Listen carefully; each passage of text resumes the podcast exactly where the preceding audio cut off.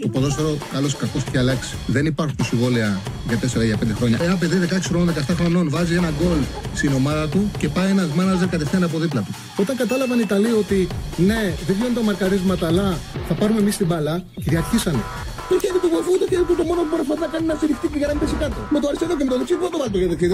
Το, το, το, χέρι του δεν θα συνεχίσει να κινείται. Το βάλει στο πισινό του. Α, μ' αγαπάτε, δηλαδή, Τσάρλι, μ' αγαπάτε. Εννοείται, εννοείται, εννοείται. Καλησπέρα, καλώς ήρθατε σε ένα ακόμα Τσάρλιμπολ, πρώτο της εβδομάδας. Και έχουμε πάρα πολλά πράγματα να συζητήσουμε. Αργήσαμε λίγο, δεν το κάναμε για κακό, το κάναμε για καλό, γιατί προσπαθούμε να φτιάξουμε νέα πράγματα να συζητήσουμε στην εκπομπή. Και νομίζω ότι ειδικά με τον τρόπο που κέρδισε ο Πάουκ ε, τον Ολυμπιακό είναι ενδιαφέρον να περάσουμε και αυτό το στοιχείο. Δηλαδή να σας παρουσιάζουμε κάποια πράγματα μέσα από, μέσα από το τάμπλετ, μέσα από τακτική. Λοιπόν, είναι χτες ο, ο Πάουκ έκανε μια ιστορική νίκη στο Καρεσκάκης, κράτησε με 4-2 και θεωρώ ότι ανέδειξε πολλά από τα προβλήματα τα οποία τα έχουμε συζητήσει εδώ που έχει ο Ολυμπιακός, δομικά προβλήματα, τα οποία κατάφερε ο Λουτσέσκου, κατάφεραν οι παίκτες του να τα αξιοποιήσει.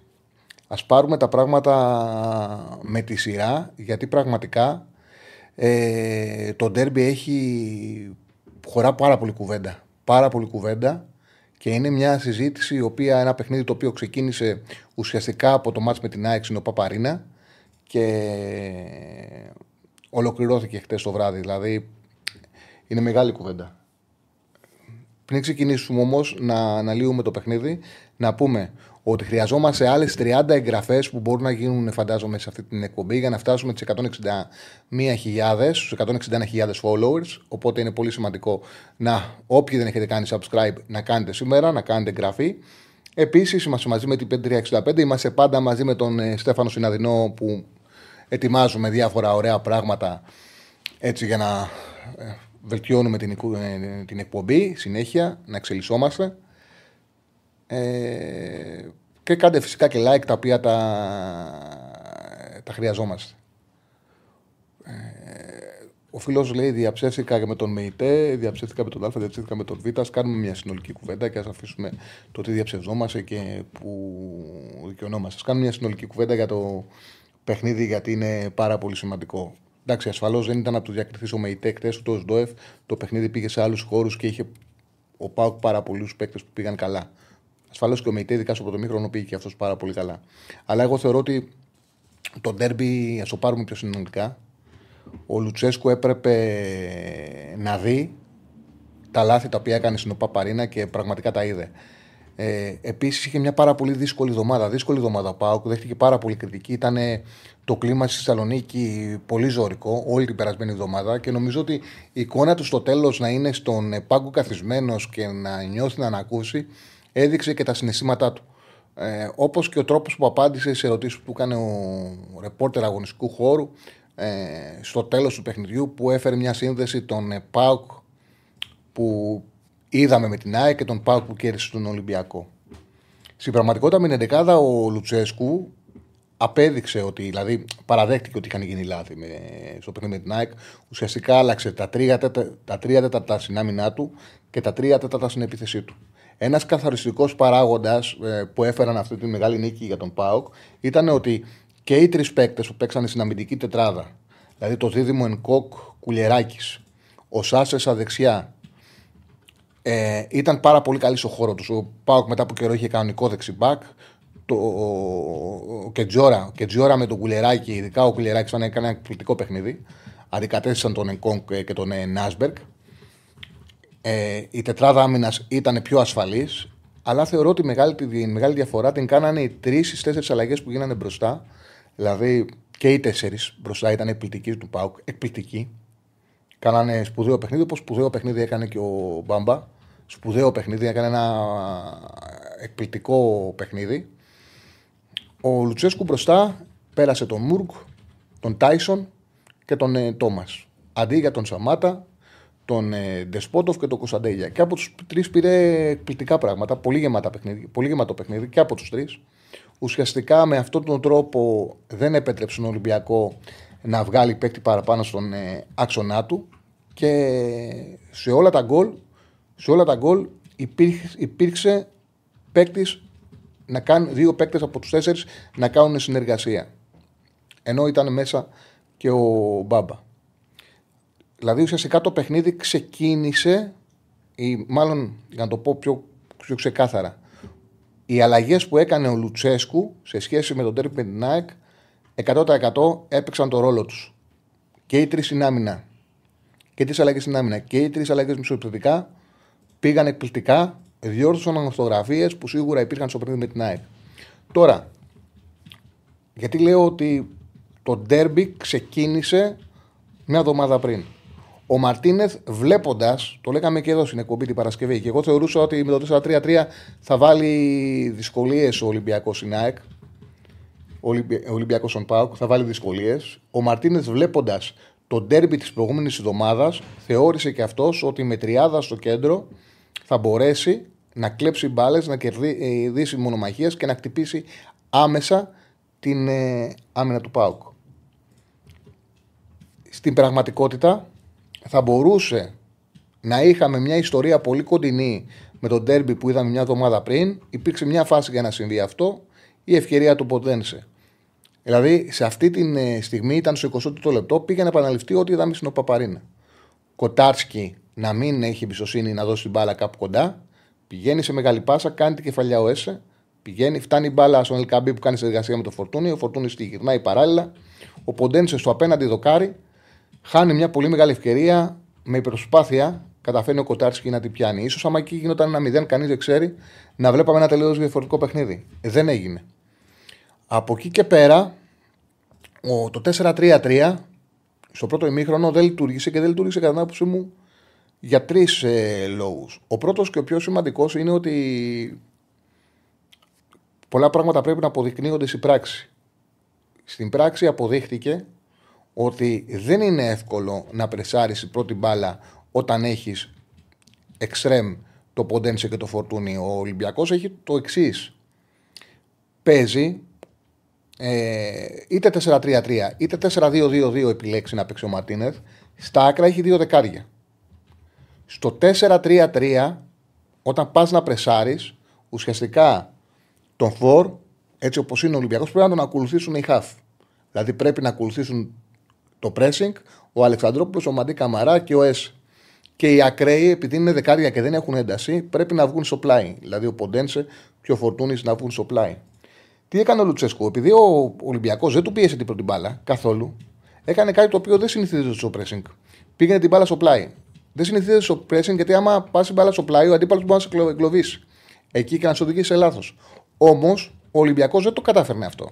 Δηλαδή ούτε ο Φορτούνης ούτε ο Ποντένσε μπορούσαν να δημιουργήσουν πρόβλημα και ε, να εγκλωβίσουν τον, ε, τον, ε, να εγκλωβίσουν τον Πάουκ στην προσπάθειά του να σπάσει από τα άκρα το pressing. Όχι μόνο δεν τα κατάφεραν, αλλά το αντίθετο, του ήταν εύκολο του Πάουκ να μπορέσει να σπάσει από τα πλάγια το pressing. Οπότε δεν λειτουργήσε καθόλου το pressing και ψηλά. Ο δεύτερος λόγος είχε να κάνει με την κακή μέρα του Καμαρά. Ήταν πολύ κακό σωματικά Καμαρά. Ήταν ατομικά κακή μέρα.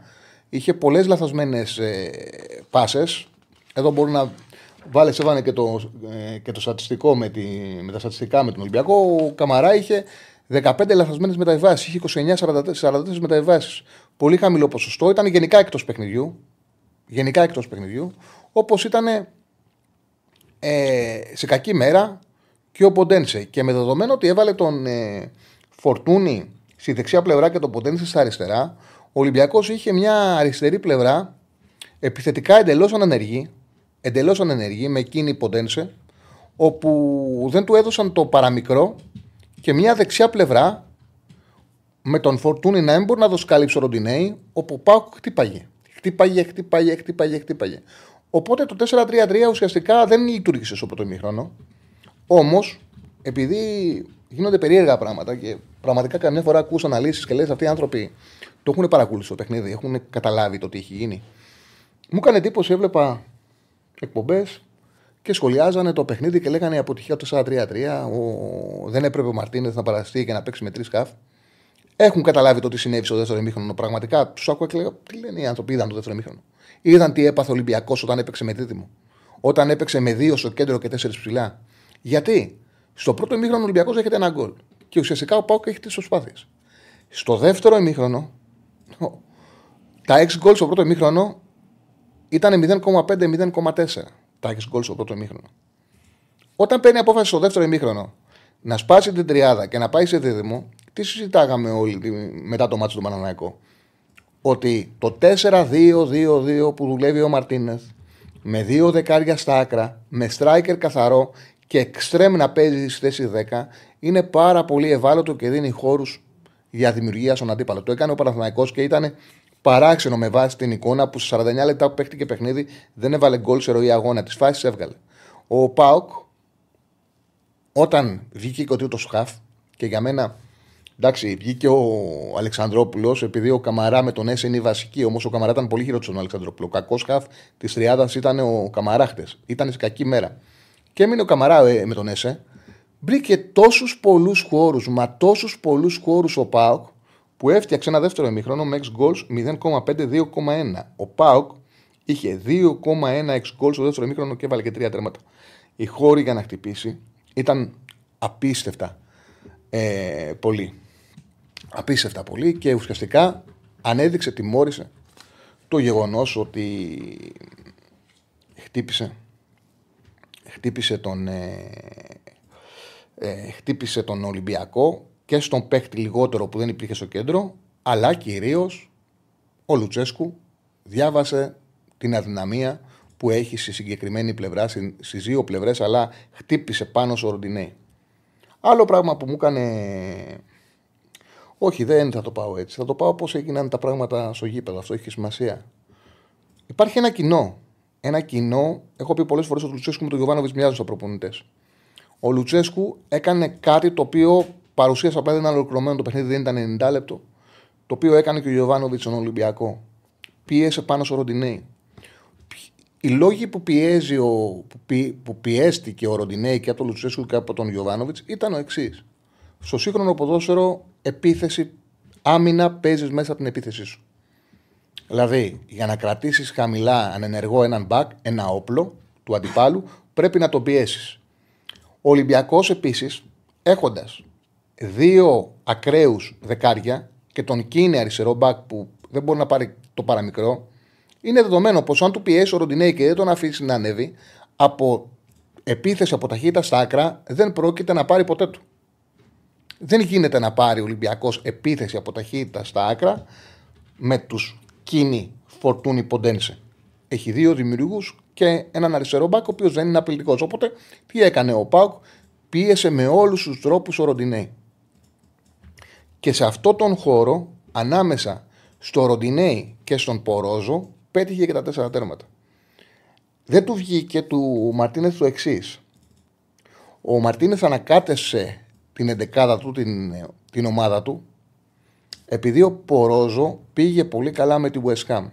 Το λέγαμε εμείς την επόμενη μέρα, το λέγα την επόμενη μέρα της εκπομπής, το συζητάγαμε, ότι ήταν έτσι το παιχνίδι που έπαιξε με τρία χαφ ο Ολυμπιακός και οδηγήθηκε ο West Ham να σηκώσει την μπάλα. Ήταν όμως τα τρία χαφ, ήταν σε ένα παιχνίδι που ο Ολυμπιακός ήταν χαμηλά.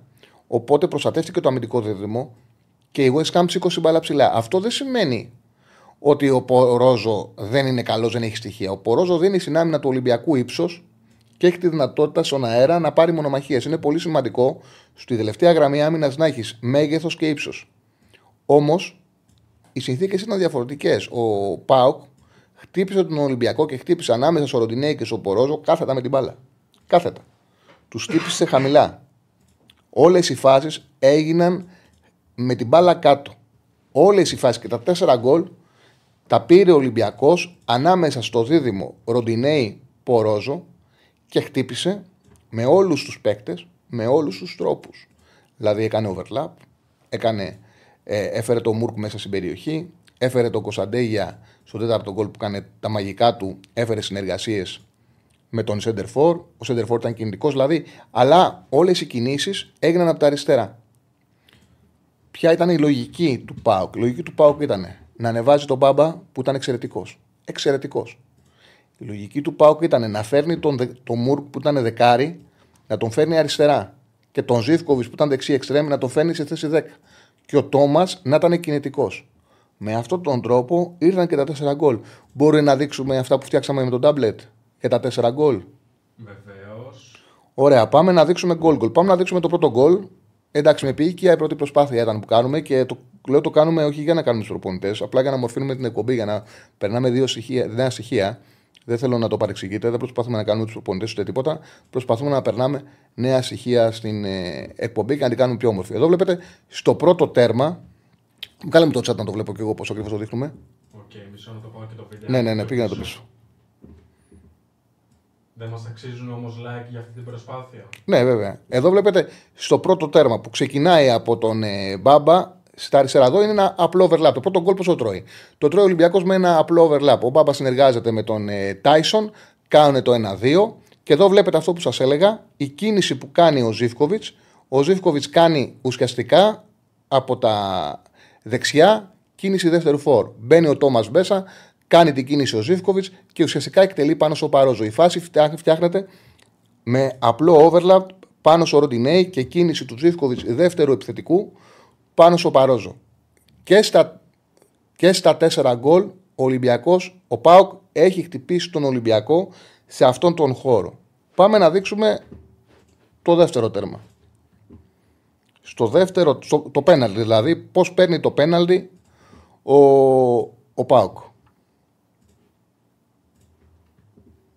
Λοιπόν, κάτσε να το βρω και εγώ να το έχω. Πέναλτι.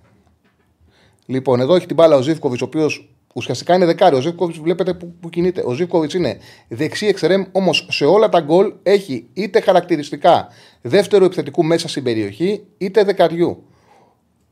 Βλέπετε ότι ο Μπάμπα έχει πάρει πάλι την πλευρά και να δούμε και, την, ε, και τη συνεργασία πώς χτυπάει. Πού χτυπάει ο, Ολυμπιακό, ο Πάουκ ξεκάθαρα.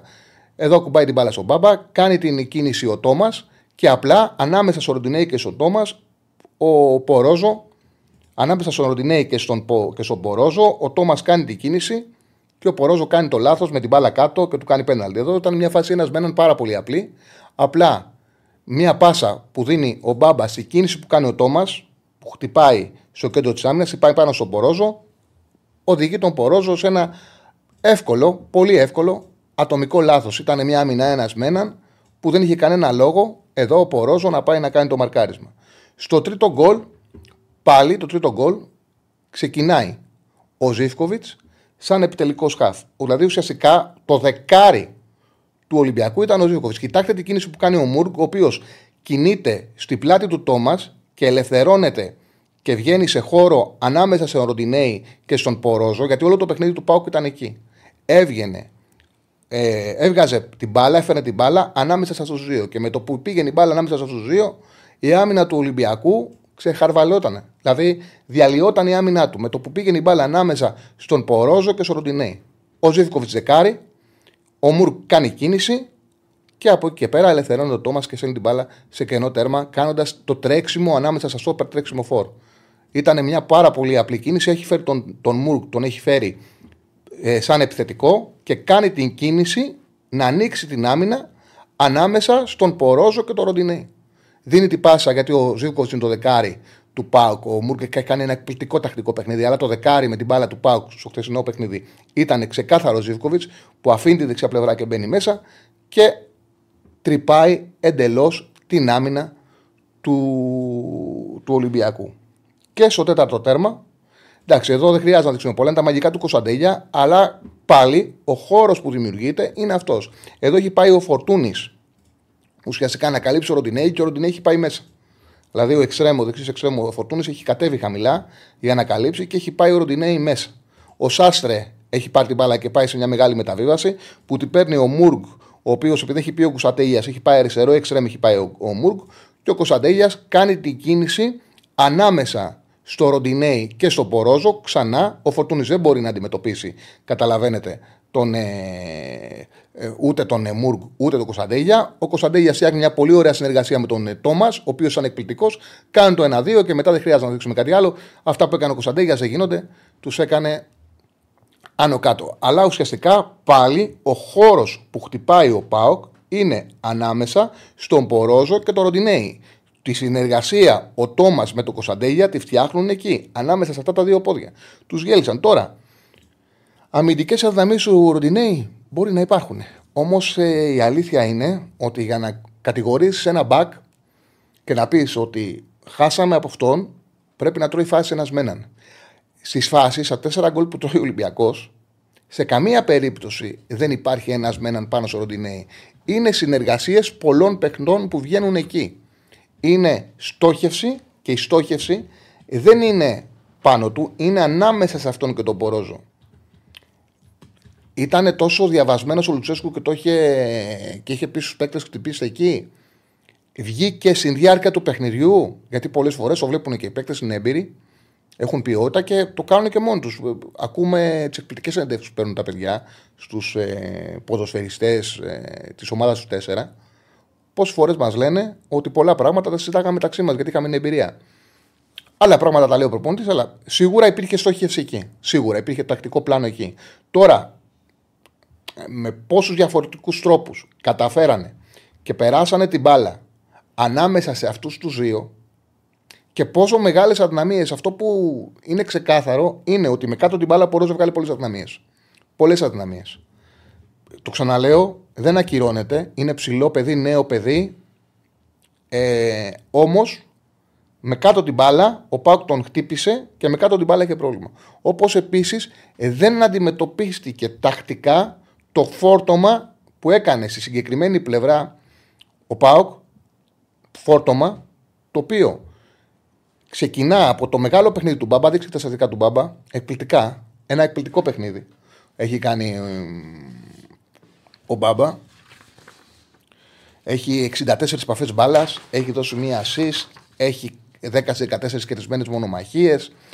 7 κερδισμένες κατοχές. Έχει κάνει ένα κλέψιμο. 29-34 πάσες. 15-16 πάσες στο μισό του αντιπάλου. 4 key πάσε.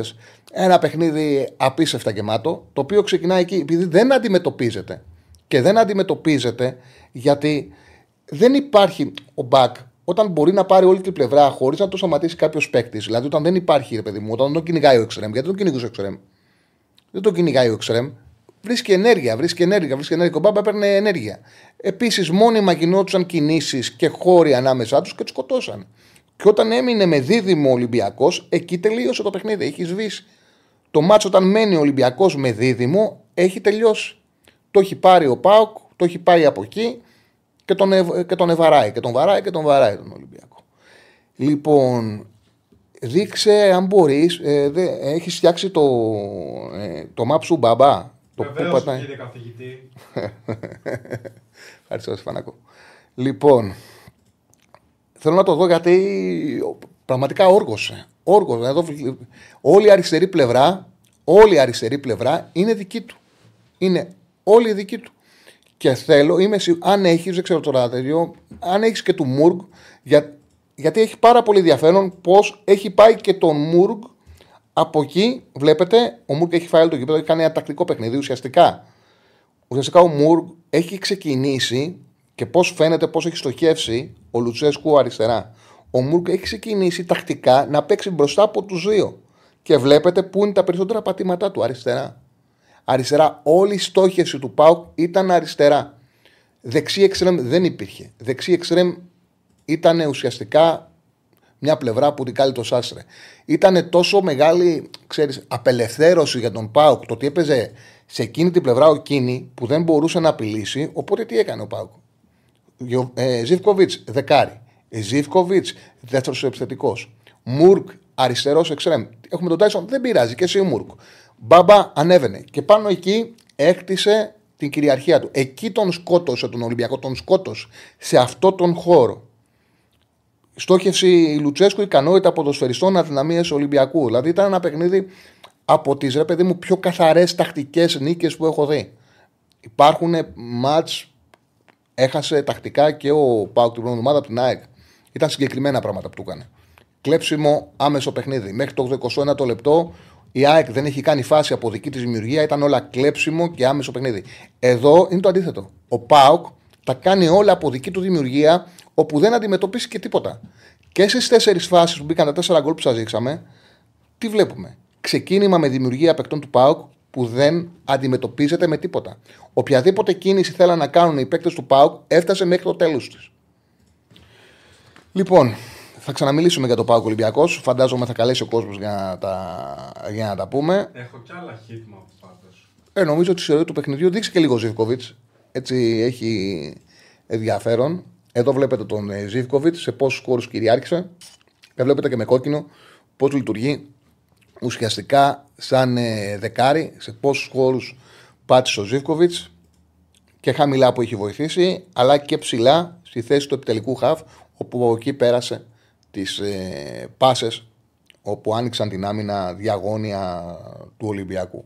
Ξέρεις τι μου κάνει εντύπωση; Για πες. Εδώ στον Μπράντον Τόμας η κοκκινίλα κάτω αριστερά. Ναι, ναι, ναι. Είναι απίστευτο που γυρνάει τόσο, Τόσο πίσω, πίσω. και βοηθάει. Τόσο πίσω και τόσο συνειδητά ο, ο Τόμας έδωσε αυτό που δεν έδινε ο Σαμάτα. Ο Σαμάτα βλέπαμε ένα άδειο γήπεδο. Εδώ βλέπουμε έναν παίκτη που είναι σε όλους τους χώρους. Έδωσε πολύ ταχύτητα ένταση και τι λέγαμε, το, λέω, το λέγαμε και με την ΑΕΚ. Ε, ότι ο Τόμας δεν είναι κλασικός striker, όμως σε παιχνίδια χώρου, επειδή είναι πολύ νευρικός, επειδή κινείται παντού, τρέχει, την άμυνα την κουράζει. Συλλοφόρο τον είχε κουράσει πολύ την άμυνα του Παναγικού. Εδώ δεν τους κουράσει, τους γέλησε. Τα τρεξίματά του τους γέλησε. Ε, νομίζω ότι ήταν τόσο εμφατική η νίκη του ΠΑΟΚ που εδώ δεν έχουμε. Είναι δύσκολο να βρεθεί MVP. Δεν ξέρω, ας βάλουμε και. Εγώ έχω την άποψή μου, αλλά θέλω να, να βάλουμε τον κόσμο πρώτα να, χωρίς να τον επηρεάσω. Νομίζω πρέπει να μπει ο, ο, ο Μουρκ, ο Μπάμπα, σίγουρα. Ε, σίγουρα ο Τόμας και ο Ζήφκοβιτς. Έτσι, σαν μια πρώτη τετράδα, γιατί υπάρχουν δηλαδή. Δεν έχει στερήσει κανένας τον Πάοκ. Το Πάοκ ήταν όλοι από πολύ καλή, από καλή μέχρι πάρα πολύ καλή. Όλοι. Αλλά έτσι πιστεύω ότι αυτή η τετράδα πρέπει να μπει για να δούμε και ο κόσμος πώς έχει στο μυαλό του για τον MVP του παιχνιδιού. Λοιπόν, η ΑΕΚ έμεινε στο 1-1 με την Κυφσιά, έφερε 1-1 με την Κυφσιά, κατάφερε να έχει άλλους δύο χαμένους βαθμούς. Η ΑΕΚ είναι η μοναδική ομάδα από αυτές που διεκδικούν πρωτάθλημα που έχει χάσει βαθμούς και μάλιστα 7 από παιχνίδια που δεν, έχουν, που δεν είναι μεταξύ των τεσσάρων. Ο Ολυμπιακός έχει χάσει ε, δύο βαθμούς με την ΑΕΚ, έχασε από τον Πάοκ χτες και κρεμεί το παιχνίδι του Παναθηναϊκό. Η απόλυση είναι στα μάτια μεταξύ των τεσσάρων.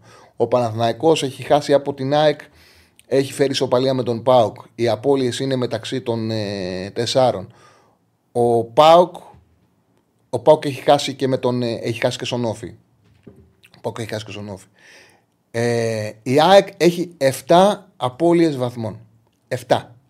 Είναι μεγάλο νούμερο και είναι μεγάλο νούμερο για μια ομάδα που στατιστικά σε αυτά τα παιχνίδια κυριαρχεί. Δηλαδή με τον Πανσεραϊκό ο αντίπαλος είχε, είχε κατοχή 19% κατοχή μπάλας. Ο Όφη είχε κατοχή 29% κατοχή μπάλας. Η Κυφσιά είχε 25%. Όμως αντιμετωπίζει το εξής πρόβλημα η ΑΕΚ σε αυτά τα μάτς. Έχει μια τσαπατσουλιά στον τρόπο που δημιουργεί τις ευκαιρίες και που τις εκτελεί. Χάνει πολλές ευκαιρίες. Ε, δεν, δεν της ταιριάζει το ότι έχει πολύ την μπάλα στα πόδια. Δεν της ταιριάζει. Γιατί η ΑΕΚ είναι μια ομάδα που βολεύεται να κλέβει και να χτυπάει. Δεν το αξιοποιεί γιατί έχει ξανά μια τσαπατσουλιά στη δημιουργία. Φτιάχνει φάσεις για τα center for. Τα center for δεν τις βάζουν. Ε. Δηλαδή, ναι, ο Πόνσης ήταν μέσα στο παιχνίδι, δεν την έβαλε την μπάλα στα δίχτυα. Και αυτό είναι θέμα. Και λυγίζει πάρα πολύ εύκολα. Δηλαδή, δέχεται γκολ με ευκολία. Ε, και θα μου πει κάποιος ότι και την Κυφιά μπορούσε να κερδίσει και το Πανσεραγκό μπορούσε να κερδίσει. Με τον Όφη όχι, έχασε δίκαια. Όμως δεν είναι τα μόνα παιχνίδια μη ντέρμπι που τα έχει πάει μέχρι τέλους. Δηλαδή θα μπορούσε να τα πάρει αυτά και να μην γυρίσει στο Ματσοβόλο. Θα μπορούσε να τα πάρει αυτά και να μην κερδίσει τον Ατρόμητο μέσα. Παρατηρείτε ότι τα μοναδικά παιχνίδια που έχει κερδίσει, νομίζω το μοναδικό παιχνίδι που έχει κερδίσει εύκολα η ΑΕΚ ήταν στην, ε, στη Τρίπολη προέκυψε το 0-3. Προέκυψε, δεν ήταν εικόνα για να το πάρει εύκολα. Μετά την αποβολή, το μοναδικό παιχνίδι που το πήρε εύκολα ήταν το Πανετολικό. Δεν υπάρχει άλλο μάτς να το καθαρίσει. Όλα τα παιχνίδια τα παίζεις μέχρι τέλους. Και το γεγονός ότι τα παίζει όλα μέχρι τέλους, αυτό δημιουργεί και σωματική και ψυχική κούραση και βγάζει προβλήματα. Λοιπόν, εντάξει, να μιλήσουμε και για δύο λόγια για τον Παναθηναϊκό, ο οποίος και θα βγάλουμε γραμμές. Παναθηναϊκός κέρδισε πολύ μεγάλη νίκη έτσι όπως ήρθε το παιχνίδι, σε κακή εμφάνιση απέναντι σε καλή ομάδα που του δημιούργησε πολλά θέματα αμυντικά. Πραγματικά πάρα πολλά θέματα αμυντικά. Πανακό έχετε πιο εύκολα φάσεις φέτος. Βέβαια, η αλήθεια είναι ότι δημιουργικά είναι πολύ καλύτερος στο δημιουργικό κομμάτι και έχει ταλέντο. Και είναι πολύ μεγάλη η υπόθεση το ότι αρχίζει και παίρνει γκολ από τον Σπόραρ από τη θέση του Φορ. Γιατί ένα ερώτημα για τον Παναναναϊκό ήταν αν θα πάρει γκολ από τη θέση του Φορ. Φαίνεται ότι βρίσκει λύσεις. Όπως επίσης το γεγονός ότι όταν μπαίνει ο Μπερνάρ σαν αλλαγή μπορεί και προσφέρει με την ποιότητά του. Και πήρε πράγματα κάτω τον Παλάσιος και από τον Μπερνάρ και τον γκολ από τον ε, Σπόραρ και μπόρεσε να νίξει με 10, και νίξει με 10 παίκτες. Έναν αντίπαλο ο οποίος είναι καλή ομάδα. Η Λαμία είναι καλή ομάδα, έχει επιθετικότητα. Το χτύπησε το Παναθηναϊκό, του ανέδειξε αδυναμίες. Ε, το μάτσο έγινε πάρα πολύ επικίνδυνο και ήταν σπουδαίο για την ομάδα του Ιωβάνου που κατάφερε και το κερδίσει, για να το κερδίσει. Δηλαδή τα παλιότερα χρόνια ο Παναθηναϊκός αυτά τα μάτια τα είχαν ολόκληρα. Τα είχαν ολόκληρα σε επαρχία, παιχνίδι, να τους στραβώσει, να έχει γκρίνια με τη διαιτησία, φάσεις που δεν πήγανε καλά, μια αποβολή η οποία ήρθε άδικα, άδικα τα είχαν. Και όταν εγώ έλεγα και έγραφα ότι, οκ, ναι, ο διαιτητής αδίκησε, ναι, αλλά σαν μεγάλη ομάδα πρέπει και εσύ να αντιδράσεις. Δεν μπορεί να είσαι τόσο εύθραυστος και αν το χάνεις το παιχνίδι, γιατί θυμίζω το είχαν ολόκληρο το ματς ο Παναθηναϊκός. Δεχόμουν από κάτω έναν ορυμαγδό σχολίων. Όμως τώρα που ο Παναθηναϊκός έχει ομάδα για πρωταθλητισμό, ακόμα και αυτά μπορεί να τα ξεπεράσει. Γιατί δεν ήταν. Του βγάλε ο Μπερνάρ δύο πάσες μαγικές. Τη μία στον Παλάσιος που την τσιμπάει ο Ανίδης ωραία και τη φαίνει στον, στο Παλάσιος και παίρνει το πέναλτι. Και τη δεύτερη, τη σέντρα που κάνει για το Σπόραρ. Έχει ο Παναναναϊκό μια ποιότητα τέτοια μάτς. Εγώ θυμάμαι να παίρνει ο Ολυμπιακός στην επαρχία με σέντρα του Βαλμπουενά. Δηλαδή, εμένα μου θύμισε κάποια παιχνίδια που ο Ολυμπιακός ε, κολούσε, κολούσε, κολούσε και έβαζε ο Μαρτίνς ο Βαλμπουενά στο 75 και του βγάζε ο Βαλμπουενά δύο πάσες και η μία γινόταν γκολ. Αυτό μου, α, τέτοια νίκη ήταν του Παναθηναϊκού με τη Λαμία και λέγαμε πώς το πήρε ο Ολυμπιακός στο πρωτάθλημα και αυτές οι νίκες στο τέλος κάναν τη διαφορά. Τώρα θα μου πείτε είναι playoff, θα κρυθεί στα μεταξύ τους παιχνίδια. Όμως, άλλο πράγμα είναι να μπεις με ένα συν 3, συν 4 στα playoff και άλλο να μπεις στο μείον 1. Δηλαδή παίρνει τέτοια παιχνίδια ο, ο Παναθηναϊκός που ο ανταγωνισμός φαίνεται ότι δεν τα παίρνει. Έχει προβληματικό αμυντικό transition, έχει προβληματικό αμυντικό transition, φίλε. Έχεις πάρα πολύ δίκιο. Έχει θέματα Παναθηναϊκός αμυντικά πολύ σημαντικά. Όμως είναι σημαντικό που κέρδισε. Και οι ομάδες μέσα από τις νίκες φτιάχνουν ε, ψυχολογία και βελτιώνονται κιόλας. Επίσης, το θα πάρει ο Παναθανικό. Το είπε ο Ιωβάνοβιτς, θα κοιτάξει να βάλει ε, ύψος στο κέντρο της άμυνας. Γιατί είναι πρόβλημα αυτό. Και είναι πρόβλημα ότι και το Γετβάη Σέγκετφελτ ε, δεν είναι κουμπώνει καθόλου καλά. Κάνει βέβαια αμυντικά λάθη. Ο Γεβντάι, Γεβντάι, ε, Γεβντάι. Τώρα με πιάνεις απροετοίμαστο. Για γράφτε Γεβντάι ή Γετβάι. Γεβντάι πρέπει να είναι. Γιατί όταν το λέω, το, αυτό, που λέω, ναι, αυτό που λέω εύκολα είναι το λάθος. Εγώ λέω το Γετβάι εύκολα, οπότε είναι το λάθος. Γεβντάι. Ε, ο Γεβντάι πάει και σε πολλά ατομικά λάθη. Όμως, έχοντας. Πανακό έχει, έχει και δύο. Ένα αμυντικό δίδυμο που δεν κουμπώνει. Έχει δύο επιθετικογενή μπακ, τα οποία τους αρέσει να ανεβαίνουν, να παίζουν, να παίζουν και βγάζουν και ρίσκο. Δηλαδή, το δοκάρι που δέχεται ο Παναθηναϊκός είναι από προσπάθεια να κάνει τρίπλα ο Βαγιανίδης που χάνει την μπάλα. Βέβαια, αυτή η προσπάθεια που έχει κάνει ο Βαγιανίδης πάρα πολλές φορές ανοίγει την αντίπαλη άμυνα. Άμα χάσει την μπάλα, θα τη φάση, έτσι είναι. Έχει δύο επιθετικά μπακ που παίζουν πολύ με την μπάλα και βγάζουν επιθετική ποιότητα. Αλλά άμα χαθεί η μπάλα ή άμα τους βρεις μπόσικους, μπορεί να τους χτυπήσεις. Και η Λαμία είχε επιθετικότητα στο παιχνίδι της και έκανε τις φάσεις. Ε, το αμυντικό δίδυμο δεν έχει κουμπώσει καθόλου μεταξύ του. Και όλα αυτά και επίσης επειδή έχουν στο μυαλό τους ότι έχουν ποιότητα, είναι λίγο έτσι σε κάποιες επιστροφές χάνεται ο Παναθηναϊκός. Και επειδή η Λαμία έπαιξε με, με άμεσα και επιθετικά, αυτό το χτύπησε και μπορούσε να του πάει, κάνει ζημιά. Του κάνει ζημιά, θα μπορούσε να του πάρει αποτέλεσμα. Απορώ με τον διαιτητή και ok, okay, ρε παιδιά. Αφήσε το γκολάρα μου Ραντινόβιτ. Ναι, γκολάρα έχει πληκτικά πόδια. Εντάξει, δεν γίνεται να αποβληθεί ο, ο Αράο, αλλά έκανε λάθος να απέβαλε. Okay. Ποιοι είναι τα παιδιά στον γκολ Πακυρών, εγώ δεν μπορώ να καταλάβω. Να κάνουν τόση ώρα για ένα γκολ που ήταν ξεκάθαρο. Δηλαδή ήταν μισό μέτρο μπροστά ήταν το γκολ Πακυρών τη Ισλαμία. Μισό μέτρο. Τι συζητάγανε 15 λεπτά; Ήταν ένα γκολ μισό μέτρο offside και συζητάγανε ένα τέταρτο για να το ακυρώσουν. Δηλαδή κάπου, όπα, δηλαδή χάνεται, γίνεται να, να, κάνει, να καθυστερούν τόση ώρα για, για τόσο απλή φάση. Δηλαδή, κάποια στιγμή έλεγα ψάχνουν τίποτα, πειράζουν τις γραμμές, θέλουν να κάνουν κάτι τίποτα περίεργο. Και. Α, εδώ για το Γεντβάι, ο Γεντβάι ε, έχει κάνει, δηλαδή, ok, okay, θα ήταν ακραίο για τον Παναθηναϊκό, θα ήταν ακραίο, αλλά αυτό δεν παίζει ρόλο. Θα ήταν ακραίο, λέω, ότι από την φάση που έχει δώσει φάουλ και αποβολή που δεν είναι, να δεχτεί και πέναλτι. Αλλά σε εκείνο το φάουλ, παιδιά, ο Γεβντάη, χωρίς κανένα λόγο, έχει πάρει τον αντίπαλο και τον έχει πετάξει κάτω μόνος του. Μόνος του. Είναι τόσο ε, έτσι, εύκολη πηγή λαθών που δεν ξέρεις τι μπορεί να σου βγάλει. Είναι μια εύκολη σέντρα και πάει ο Γετβάη και τον πιάνει και τον πετάει κάτω. Το έχει κάνει το πέναλι με το ζόρι. Ε, εγώ εκεί θεωρώ ότι και στο βαρ, επειδή δεν μπορεί να, να επέμβει ο βαρ, και ο Μαλούχος καταλαβαίνει ότι έχει κάνει λάθος με τη δεύτερη κίτρινη κάρτα και το βουλώνουν, γιατί θα ήταν ακραίο στη φάση που είχε αποβληθεί λαθασμένα παίκτης του Παναθηναϊκού να γίνει και πέναλτι. Ασφαλώς θα μπορούσε να το δώσει, έτσι.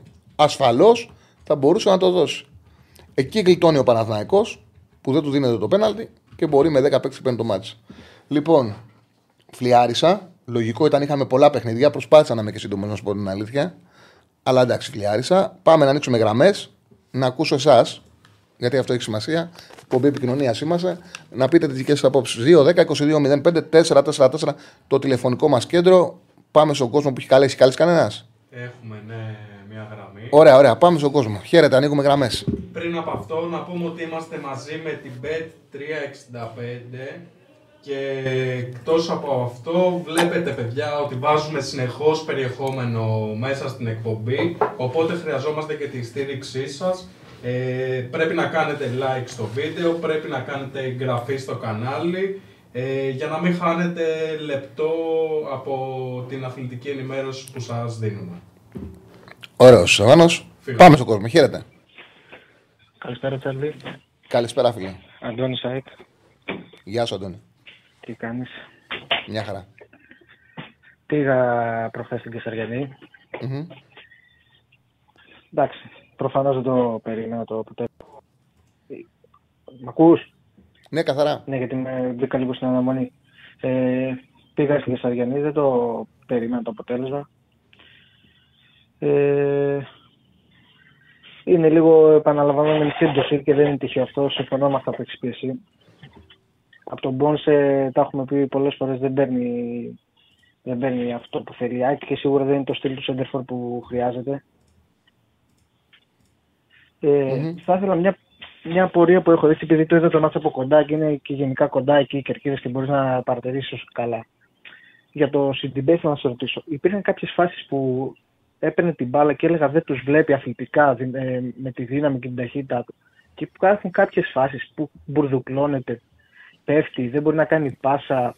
Δηλαδή λες και παίζαν δύο παίχτες ήταν μέσα στο παιχνίδι. Ε, τα πες όλα, Στο- δεν έχω στον πει σου γκολ, κάτι. ας πούμε, είναι κάνει ακριβώς, εκπληκτική είναι ακριβώς ενέργεια. όπως το πες. Είναι ακριβώς όπως το πες. Τον βλέπεις στον γκολ και λες αυτό το σώμα. Αυτή η αθλητικότητα. Αυτή η δυνατότητά του να πατάει στην περιοχή, ο άνθρωπος δεν τους βλέπει. Τον βλέπεις μετά πώς λειτουργεί σε κάτι άλλες φάσεις που όπως όπως ακριβώς μπουρδουκλώνεται, τα χάνει, φταίει στον γκολ. Στον γκολ κάνει μεγάλο τσαφ. Κάνει Και σου τσαφ, κάνει τσαφ εντύπωση. και μες στην περιοχή και προέρχεται Ναι, από ναι, ναι. πιο πριν από ένα γέμισμα που δεν παίρνει την κεφαλιά και αρχίζουν τα συνεχόμενα κόρνερ. Δηλαδή, Ναι. λες και παίζουν δύο παίχτες ήταν μέσα στο παιχνίδι. Συμφωνώ. Ε, νομίζω ο Αλμέιδα έχει μόνο μια μικρή ευθύνη. Δεν θα υπά... δεν, προφανώς δεν υπάρχει κα- καταστροφολογία. Εγώ το σέβομαι τον άνθρωπο που μας έκανε από το 0 ε, μια ομάδα που πήρε τον double. Αλλά νομίζω εκεί που έβαλε το Μουχαμάντι η center back και δεν έβαλε το Βίντα ενώ η Κηφισιά ήταν σίγουρη ότι θα παίξει με γεμίσματα, νομίζω εκεί υπάρχει ένα λάθος. Ναι, Ίσως δεν, ήθελε κοίταξε. να του δώσει το, δεν του ήθελε να του δώσει καθόλου το παιχνίδι, θα πίστευε ότι έσβησε, αλλά όπως φάνηκε δεν είχε σβήσει το παιχνίδι. Για μένα το, η ΑΕΚ χάνει γιατί δεν το καθαρίζει το παιχνίδι. Είναι ένα μάτσο που μπορεί να το κάνει Σίγουρα. εύκολα 2-0 και 3-0. Δεν το καθαρίζει, το έχει στο 1-0 στο 1-0 και κάποια στιγμή θα λυγίσει. Και Ξέρεις που Ε, φαίνεται- που φαίνεται πιστεύω το πρόβλημα στα τελειώματα. Ότι αυτός που έρχεται πιο συχνά στα τελειώματα είναι αυτός που μας είχε συνηθίσει λιγότερο, ο Ελίασον. ναι, Δηλαδή αυτός που ερχόταν λιγότερο και λέγαμε δεν βάζει γκολ με τίποτα είναι ο μόνος που πλέον σουτάρει την μπάλα φυσιολογικά. Ακόμα και ο Τσούμπερ και ο Πόνσε δεν είναι σε καλή φόρμα σε αυτό το θέμα. Το Λιβάη δεν το βάζουμε, επέστρεψε μετά από πολύ, πολύ μήνυ απουσία. Πολύ μήνυ, πολλές εβδομάδες. Αν και πάλι στα έκανε, δύο, έκανε δύο πετάγματα στα που δεν δύο τους είδε. παιχνίδια, στα δύο παιχνίδια που έχει πετάξει βαθμούς με Πανσεραϊκό και Κηφισιά και στα δύο του έχει χάσει πολλές φάσεις στο σεντερφόρ του. Είναι πρόβλημα. Η ΑΕΚ έχει πάρει από τη θέση του φόρ μόλις ένα γκολ. αυτό που έχει βάλει ο Πόνσε σε κενό τέρμα. Ναι. Είναι πρόβλημα για ομάδα που κάνει πρωταθλητισμό να μην σου δίνει γκολ ο φόρσο. Είναι πρόβλημα γιατί αν έβαζε ένα γκολ ο Πόνσε στις ευκαιρίες που είχε θα το είχε καθαρίσει το παιχνίδι. Ο Παναθανικό φαινόταν ουσιαστικά και- γιατί, γιατί, γιατί, γιατί, γιατί του κάνει τον γκολ σπόραρ. Είναι σημαντικό. Σε αυτά τα μάτια παίρνεις γκολ κατ' φόρ. Είναι σημαντικό. Μου φάνηκε και άτσαλος, αρτσούμπαλο. Δηλαδή υπήρχαν κάποιες φορές που δεν πετύχαινε καλά την μπάλα. Λίγο μια επιπολαιότητα είχε. Όχι μόνο δεν του πήγαιναν οι φάσεις. Δηλαδή και τεχνικά νομίζω δεν τέλειωνε σωστά τις φάσεις. Απλά ξέρεις, είναι όλα μαζί. Δηλαδή λες, μια φάση τελείωσέ μου να πάρουμε το παιχνίδι. Μετά από εκεί και πέρα είσαι και μεγάλη ομάδα. Μια σέντρα σου κάνανε με στην περιοχή, βγάλει την άμυνα. Δηλαδή κάνανε, το φάγανε τον κολ μόνοι τους. Ε, αυτό- Κλωτσάει ο ένας γι' τον αυτό σου είπα άλλον. για το Η Βίλα. μπάλα γυρνάει πίσω. Στην τυμπέδε κλωτσάει αέρα και βγαίνει ο Βαφέας μόνος σου και κάνει τον γκολ. Δηλαδή μεγάλη ομάδα δεν μπορεί να φάσει αυτό τον γκολ. γάμο του; Ε, ε, μάτς Μεγάλη για- ομάδα είσαι. μάτς για να είναι 0-2 στο σβηστό έγινε 1-1. Εμένα η ΑΕΚ, το ξαναλέω, μου θυμίζει πολύ το Παναθηναϊκό στις αρχές του 2000 που ήταν στην Ευρώπη και πήγαινε πολύ καλά στην Ευρώπη, ήταν ανταγωνιστική. Στα ντέρμπι ήξερες ότι θα παίξουν καλά οι παίκτες. Είχαν και εντάξει και κοντά τη διετησία, αλλά ήταν σε υψηλό επίπεδο. Πήγαιναν σε κάτι ακράτη τους, σε κάτι περίεργες έντρε και γκέλαραν. Αυτό μου θυμίζει η ΑΕΚ. Ίσως ότι παίζουν όλα τα μάτς με πολύ μεγάλη ένταση δεν ξέρω. Μου θυμίζει αυτό το πράγμα. Μου θυμίζει ότι εκείνο το καλό Παναθηναϊκό. Υψηλό, έπαιζε σε υψηλό ανταγωνισμό, όμως στην Ελλάδα μπορούσε να γκελάρει με οποιονδήποτε. Ε, αυτό, ειδικά αυτό που σου είπα με το Σιντιμπέ μου έκανε μεγάλη απορία. Ήταν λες και βλέπω δύο παίχτες. Δηλαδή λες και έβγαινε από το Σιντιμπέ κάποιος άλλος και έπαιζε. Υπήρχαν φάσεις που δεν τους έβλεπε και υπήρχαν φάσεις που έπεφτε μόνος του. Πραγματικά. Σε ευχαριστώ Ε, πάρα πολύ, φίλε. Ευχαριστώ μου. κι εγώ. Να είσαι καλά, να είσαι καλά. Για το Βέρμπιτ έχουν στείλει πάρα πολύ και συμφωνώ με έναν που λέει ότι ναι, να πάρει επιτέλους χώρο ο Αϊτόρ. Και εγώ πιστεύω ότι. Κοιτάξτε να δείτε, το Βέρμπιτ ναι, έχει βιογραφικό, ναι, ναι, ναι, ναι, αλλά έχει πάρει πάρα πολλές κερίε ένα μισή χρόνο. Δηλαδή θεωρώ ότι είναι και εγώ προτιμότερο να, να πάρει περισσότερο χώρο ο Αϊτόρ, γιατί αν ένας τρόπο, με έναν τρόπο ο Παναγιακό μπορεί, μπο- δεν χρειαστεί μεταγραφή στα, στα άκρα, είναι να βγει μπροστά ο Αϊτόρ. Δηλαδή να μπορέσει ο Αϊτόρ, γιατί είναι ο μοναδικός ο οποίος συνδυάζει, τουλάχιστον σε καλή κατάσταση, συνδύαζε τρεξίματα και ποιοτικά τελειώματα. Παίρνει πραγματικά το Παλάσιο, ήταν πάρα πολύ καλός που μπήκε στην αλλαγή. Και ο Μαντσίνη βοηθάει. Απ' τα αριστερά όμως ε, του λείπει ένας παίκτης να τελειώνει η φάση με ποιότητα. Ο μόνο ο Αϊτόρ μπορεί να το δώσει αυτό. Αυτό φαίνεται. Γι' αυτό το λόγο εγώ πιστεύω ότι πρέπει να πάρει περισσότερο χώρο ο Αϊτόρ. Και αν μέχρι τον Ιανουάριο μπορέσει να λυθεί και να βρει ρυθμό, θα είναι ε, βοήθεια για το Παναναναϊκό. Είμαστε γεμάτοι από γραμμές. Ε, λοιπόν, έλα φίλε. Χαίρετε. Γεια σου Τσάρλι. Καλησπέρα. Έλα, Κωνσταντά, τι κάνεις; Κώστας από Θεσσαλονίκη. Καλησπέρα Γεια Τσάρλι. σου, Κώστα. Γεια σου Στέφανη Πεχτάρα. Πώς σου φάνηκε το, αυτό που κάναμε με το τάμπλετ για τα 4 γκολ του ΠΑΟΚ; Ωραίο ήταν. Καλό ήτανε. Και νομίζω ότι αν το δώσεις, δώσετε και λίγο αγάπη παραπάνω έτσι να βάλετε, τις, ε, να βάλετε γραμμές, βελάκια για το πώς κινήθηκαν. τι Ε, κάναν. τώρα το μαθαίνω. Τώρα το μαθαίνω. Ναι, Δεν είναι αυτό. Άμα, νομίζεις. άμα εξελιχθεί θα γίνει ακόμη πιο ωραίο αυτό. Ναι, βέβαια, βέβαια. βέβαια. Ε, Τσάρλι πρέπει να σε μαλώσω για κάτι. Μάλιστα με. Λοιπόν, την προηγούμενη εβδομάδα, σε κάποια φάση, ο Στέφανος είχε βάλει ένα poll για το πώς θα πρέπει να παίξει ο Ολυμπιακός. Έβαλε τρία χαφ, δύο χαφ και ένα χαφ. Και τον κοροϊδεύε Έχεις- για το ένα χαφ. Όταν έπαιξε με τρία χαφ ο Ολυμπιακός στο μάτς, έφαγε δύο. Όταν το γύρισε στα δύο χαφ, Ένα, ένα έφαγε με τρία χαφ. έβαλε, έβαλε, έφαγε άλλα δύο. Ένα, ένα έφαγε με τρία χαφ. Με τρία χαφ στο μήχρονο πήγε ένα μηδέν. Στο δεύτερο ημίχρονο έφαγε τα υπόλοιπα. Ναι, σωστό. Στο πρώτο ημίχρονο είναι το σκορ 1-0 υπέρ του ΠΑΟΚ, τα ex goals 0-5-0-4. Στο δεύτερο ημίχρονο όταν παίζει με δύο κεντρικά χαφ, παίζει 4-2-2-2, έγινε αυτό που έγινε. Σωστό. Και στο τέλος που έχει βάλει ό,τι επιθετικό μπορεί να βάλει και ουσιαστικά παίζει χωρίς χαφ, ούτε καν με ένα χαφ, βάζει δύο γκολ. Οπότε, Τσάρλι, πρέπει να εκτιμήσεις τον μικρό Γκουαρδιόλα που έχεις εκεί πέρα, ο οποίος διάβασε το παιχνίδι και έβαλε την επιλογή του ενός χαφ. Αυτά θα πω εγώ. Έχει δίκιο, έχεις δίκιο, τα πες όλα. Λοιπόν, όσον αφορά το παιχνίδι, καταρχάς Τι ψηφίζεις στο Πολ, Ε, εγώ ψήφισα Ζήφκοβιτς. Γιατί έκανε πράγματα σε κάποιες φορές που δεν φαίνονταν. Ήταν παντού, έκανε τα πάντα. Ηταν παντού παρόν. Δηλαδή ήταν ε, εκπληκτικό αυτό που έκανε στο παιχνίδι. Εγώ έβαλα τον Ζίβκοβιτς. Ο Μπράντον, ok, okay, ε, μας θύμισε τι θα πει να έχει φορ. Τρομερό. Ένας παίκτης για τον οποίο δεν, ε, δεν μίλησες ιδιαίτερα, αλλά έκανε σπουδαία πράγματα επίσης, ήταν ο Κεντζιόρα, ο οποίος ήταν πάρα Ναι, πολύ άμυνας. αξιόλογος σαν στόπερ.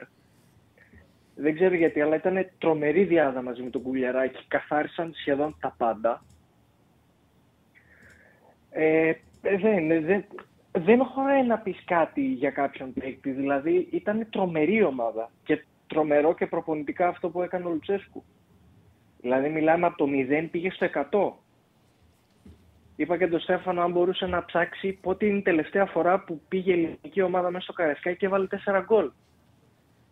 Γιατί δεν είναι συχνό. Δεν είναι, Ε, βέβαια. είναι πάρα πολύ δύσκολη η έδρα το Καρασκάκι. Ήταν εκπληκτικό αυτό που είδα χθες. Και να πούμε και κάτι σημαντικό, γιατί να λέμε τα άσχημα, αλλά η ατμόσφαιρα ήταν πάρα πολύ καλή και η ατμόσφαιρα και στήριξη στην ομάδα. Δηλαδή, εγώ το σέβομαι πάρα πολύ να ελπεί ο κόσμος ότι κύριοι, φεύγω. Α, Εγώ που δεν μπορώ να βλέπω, φεύγω. Αυτοί που μείνανε στηρίξαν την ομάδα τους με τον τρόπο που μπορούσαν. Στηρίξαν την καλή προσπάθεια που έγινε στο τέλος. Ε, δείξανε σεβασμό στο Φορτούνη που πάλεψε μόνος του. Ήταν πάρα πολύ ωραίο. Για μένα ήταν πολύ ωραίες εικόνες αυτές. Πολύ ωραίες εικόνες που εικόνε. στο τέλος. ε, Με τα γκολ δεν έσπασε. Νομίζω πέρασε τον Τζόρτζεβιτς στα γκολ. ο- Με τις assist, με τις assist. με τις assist. Με τις assist, ναι. Τρομερό. Ε, επί, αυτό που κάνει ο Κωνσταντέλιας. Τι να πω. Τι, τι να πω για αυτό το παιδί, τι να πω. Ε, το γκολ που βάζει ο Φορτούνης. Απίστευτο. Τι, τι πλασέ, δηλαδή. Απίστευτα γκολ και τα δύο. Δεν πειράζει. Στην εθνική έχουμε τον Χατζηγιοβάνη και τον Φούντα. Δεν κάνουν τα παιδιά. Μάστε λίγο μπάλα επιτέλους. Πογέτ. Ε, Από εκεί και πέρα, εντάξει, τώρα κοιτάμε την Αμπερντίν. Δηλαδή δεν, ε, δεν μπορεί να κάνει κάτι άλλο από Δηλαδή αυτό που είδαμε ήταν απίστευτο και θα πω κάτι, κάτι τελευταίο. Ότι όλοι κοιτούσαν τον Ολυμπιακό, είναι κάτι που είπε και στο, το πρωί στους ε, Μουτσάτσος ο Βεσίλας. Όλοι λέγανε για τον Ολυμπιακό ε, και για το πώς έχει μπει κανονικά και για πώς θα τρέξει για το πρωτάθλημα και υπήρξε μια, μικρότερη, μια σχετική υποτίμηση στον ΠΑΟΚ. Όχι από σένα Τσάρλι, γενικότερα όμως. Μμμ. Και όπως δείχνουν λίγο τα πράγματα, ο Ολυμπιακός δεν είναι τόσο μπροστά ώστε να είναι πιο ψηλά από τον ΠΑΟΚ στην, ε, για τον πρωταθλητισμό. Στην, στο race, να το πούμε έτσι. Ε, ο Ολυμπιακός είχε πάρα πολύ εύκολο πρόγραμμα συγκριτικά με τις υπόλοιπες ομάδες και γι' αυτό πήρε ένα πολύ πολύ καλό momentum, ένα πάρα πολύ μεγάλο momentum Το λέγαμε συνέχεια στην εκπομπή αυτό. Συνέχεια. Και όπως είπαμε στην εκπομπή, ότι καλύτερα θα μάθει τον εαυτό του μόλις τελειώσει τόσο κύκλος αγώνων. Που είναι δύσκολος και εκεί θα μάθει καλύτερα τον εαυτό του και τις αδυναμίες του και θα αναγκαστεί να αξιολογήσει καλύτερα το ρόστο του. Γιατί, Κώστα, συγγνώμη που σε διακόπτω, αλλά Ναι, επειδή ναι. ακριβώς αυτό που λες συνέβη, τι έχει συμβεί κιόλας; Επειδή έχει μάτς συνεχόμενα συνέδρα που τα κέρδιζε εύκολα. Δεν ψάχτηκε και πολύ. Σου λέει καινούριο προπονητής είμαι, μου δουλεύουν, κερδίζουμε 4-2-2-2 με δύο κεντρικά χαφ και από εκεί και πέρα δεν παίρνει πολύ χώρο ο Σολμπάκεν, δεν παίρνει πολύ χώρο οι υπόλοιποι παίκτες που έχουν έρθει. Πάμε με αυτούς. Δεν σκέφτομαι το γεγονός ότι στα δεκ- δύο άκρα έχω δεκάρια. Μου λειτουργεί. Τώρα θα αρχίσει να ψάχνετε. Τώρα φαίνεται γιατί η εύκολη ανάγνωση ποια είναι. Κάποιου που βλέπει το παιχνίδι θα πει: Έκανε 4-3-3, δεν του βγήκε, έχασε. 4-3 δεν του βγήκε. Στο πρώτο ημίχρονο έχει δεχτεί τρεις φάσεις. Έχει κάνει ο Ολυμπιακός η μεγάλη ευκαιρία του αγώνα και έχει φάει ένα γκολ επειδή το πνίγει ο Πασχαλάκης. Πρόβλημα πρακτικό δεν έχει. Απλά θεώρησε, θεώρησε το κλίμα και αυτό που λες, η υποτίμηση στον Πάουκ ότι με τρεις χάφ θα τον πατήσω. Δεν τον πάτησε. Υπήρχε έλλειμμα δημιουργίας. Ήταν ένα παιχνίδι απόλυτα ισορροπημένο και κάνει 4-2-2-2 για να τον εκ- διαλύσει. Για να γυρίσει το μάτς. Και αντί να δούμε αυτό, τι βλέπουμε, πάρτι. Όταν πηγαίνει στο πραγματικό του σχέδιο, όταν πηγαίνει στο πραγματικό του σχέδιο, έγινε πάρτι. Θα μου πει κάποιος, το οποίο ο Κατσουράνης χθες είδαν εκπομπή, ωραίος, σωστός ήταν. Ένα γκολ αλλάζει την πραγματικότητα του αγώνα. Αγιώ θα ήταν το μάτς αν δεν έπαιρνε τον γκολ. Αλήθεια είναι. Όμως, η φάση για τον γκολ Που το, το λάθος του Παρόζο έγινε πάνω σε αδυναμίες. Τι να κάνουμε τώρα, αυτή είναι η πραγματικότητα. Ε, έκανε το λάθος ο Παρόζο, εκεί χτύπησε ο Πάουκ. Και έκανε το λάθος ο Παρόζο. σω να λέγαμε κάτι διαφορετικό. Αυτό όμως που είδαμε επαναλαμβανόταν, επαναλαμβανόταν, επαναλαμβανόταν. Είχε πρόβλημα ο Ολυμπιακός με τη δημόσιο κέντρο. Όχι, ο Πάουκ τρι, τρυπούσε συνέχεια, δηλαδή ήταν απίστευτο. Ήταν, είχε πάρα πολύ κακό αμυντικό transition ο Ολυμπιακός. Δεν προλάβαινε. Έβρισκε χώρους συνέχεια ο Πάουκ. Έκλεβε την μπάλα στο δικό του τρίτο και ο Ολυμπιακός δεν προλάβαινε να ακολουθήσει. Δηλαδή έβρισκε συνέχεια παντού κενά ο Πάουκ. Mm-hmm. Παντού. Δηλαδή ο Μούργκ, ο Κωνσταντέλιας, ο Ζήφκοβιτς, ο Τάισον, όλοι. Ο Μπράντον Τόμας βρίσκανε παντού κενά. Ε, αυτά. αυτά σε ευχαριστούμε, Κώστα, ευχαριστούμε πάρα πολύ. Να είσαι καλά. Κάντε όλοι like. Κάντε όλοι like. Να, να είσαι καλά. Για το φίλο που λέει ότι από τότε που λέει ο Κατσουράνη στον έκλεξ ΑΕΚ δεν έχει σταματήσει να κράζει τον Παναδάκο, τι είναι αυτά που λες. Εγώ λέω από την εκπομπή ούτε καν επηρεάζονται από αυτά. Ούτε καν. Δεν έχουν και κανένα λόγο. Ψύχρεμες τοποθετήσεις κάνει, πάρα πολύ ψύχρεμες τοποθετήσεις. Πολύ ψύχρεμες, ήρεμες τοποθετήσεις, χωρίς ούτε στρογγυλέματα ούτε τίποτα. Ε, και με ηρεμία, με, ένα, με, έναν, με έναν ίδιο τρόπο αντιμετωπίζει τα πάντα. Και αυτό είναι το σωστό. Δηλαδή, αυτό είναι το σωστό. Αλλά τέλος πάντων, ε, ο Πάκο έχει φοβερή ομάδα, αλλά δεν έχει καθόλου πάγκο. Κοιτάξτε να δείτε, ο, αυτή τη στιγμή γίνεται το, αυτό που γίνεται στο ποδόσφαιρο είναι το εξής. Θεωρούμε πραγματικότητα το, αυτό που γίνεται τώρα. Η ίδια ομάδα ήταν πριν μια εβδομάδα που έχασε εύκολα από την ΑΕΚ. Η ΑΕΚ ήταν η ίδια ομάδα την προηγούμενη εβδομάδα που κέρδισε εύκολα τον Πάο και τώρα δεν μπορούσε να κερδίσει την Κυφσιά. Ε, έχουμε τέσσερις ομάδες που έχουν βελτιωθεί πάρα πολύ, που δουλεύουν σίγουρα οι τρεις με καλούς προπονητές. Τον Μαρτίνε τώρα τον μαθαίνουμε, αλλά οι τρεις ε, δουλεύουν με, σίγουρα με καλού προπονητές και ο Μαρτίνες προπονητικά προσπαθεί να τον μάθει τον Ολυμπιακό και να τον βάλει σε ένα καλούπι. Και οι τέσσερις έχουν προτερήματα και αδυναμίες. Και οι τέσσερις. Και αυτό που συμβαίνει τώρα μέχρι στιγμής βλέπουμε ένα παιχνίδι που, για παράδειγμα, ο Πάοκ με την ΑΕΚ παρουσίασε όλες τις αδυναμίες του. Όλες. Όλες. Η ΑΕΚ έβγαλε όλα τα προτερήματά της. Τώρα με τον Ολυμπιακό, ο Πάοκ ε, είδε τον εαυτό του, είδε τα λάθη του, έχει ένα προπονητή που ήξερε πώς να τα διορθώσει και πήρε και μια απόφαση σημαντική ο Λουτσέσκου. Έκανε τις αλλαγές στην άμυνα και στην επίθεση. Τι αποφάσισε ο Λουτσέσκου; Ο Λουτσέσκου είπε: Δεν θα πάω με τσιγκάρα σβάμπ. Ε, δεν θα πάω την ομάδα ποιοτικά πίσω, πηγαίνοντας με το δίδυμο το περσινό. Θα στηρίξω με ητέο Ντόεφ. Με βάση την εικόνα στην Οπαπαρίνα ήταν δύσκολο. Με βάση την εικόνα στη Φιλαδέλφια ήταν δύσκολο να στηρίξει με ητέο Ντόεφ. Όμως του στήριξε, τους κούμπωσε κοντά το Μουρκ και άλλαξε τους υπόλοιπους. Και αυτή η απόφαση του βγήκε. Του βγήκε 100%. Όμως μην παρασύρεστε. Δεν είναι τόσο καλύτερος ο Πάουκ από τον Ολυμπιακό όπως έδειξε χτες, ούτε τόσο χειρότερος ο Πάουκ από την ΑΕΚ όπως φάνηκε χτες. Είναι ομάδες με προτερήματα και αδυναμίες. Χτες κατάφερε ο Πάουκ να αναδείξει όσο γίνεται περισσότερο τη μεγάλη αδυναμία του Ολυμπιακού στις ε, πτέρυγες και τον χτύπησε σε έναν χώρο που θεωρητικά έχει τον πιο επικίνδυνο ακραίο πεδοσφαιριστή του. Γκρινιάζει ο Σέφανο, είμαστε γεμάτοι από γραμμέ. Πάμε στον κόσμο. Χαίρετε. Καλησπέρα. Ναι, γεια σας, μπορώ στον αέρα. Ναι, ναι, στον αέρα, φίλε. Ναι. Γεια σας, αγόρι μου, τι κάνεις, Τσαρλί. Καλά, φίλε μου, το όνομά σου; Ε, ο Γιώργος ο Μπάγκερ είμαι. Έλα, Γιώργο. Καλά, τεσσάρα, τόσο απλά η Μπάγκερ. Κλείσε το YouTube. Κλείσε το Α, YouTube. Ναι, μισό λεπτό. Τόσο απλά η ομαδάρα μου, τέσσερα γκολ, εσύ, Τσαρλί. Όταν έχεις πρόβλημα και βρίσκεις η Dortmund από τέσσερα και πάνω τους Πάντα βάζεις. και να ήταν μόνο αυτή. Οι άλλοι προχθές 8, οι άλλοι 6, πιο παλιά, ας πούμε. Ε, πυροβόλο είναι αυτή η ομάδα. Αλλά αποκλειστήκαμε στον Κύπριλο. Εκεί είναι το κουφό. Ναι. Γι' αυτό σου λέω. Όταν, με- όταν πας με πρόβλημα, με προβληματικό αποτέλεσμα και βρίσκεις η Dortmund, την πελεκάς. Αυτό είναι κανόνας. Πάντως είδα, ήμασταν ε, Σούμπερ και ο Κέιν, μπράβο, τρία γκολ δεν το περίμενα. Ωραίος. Σβέλτος κιόλας.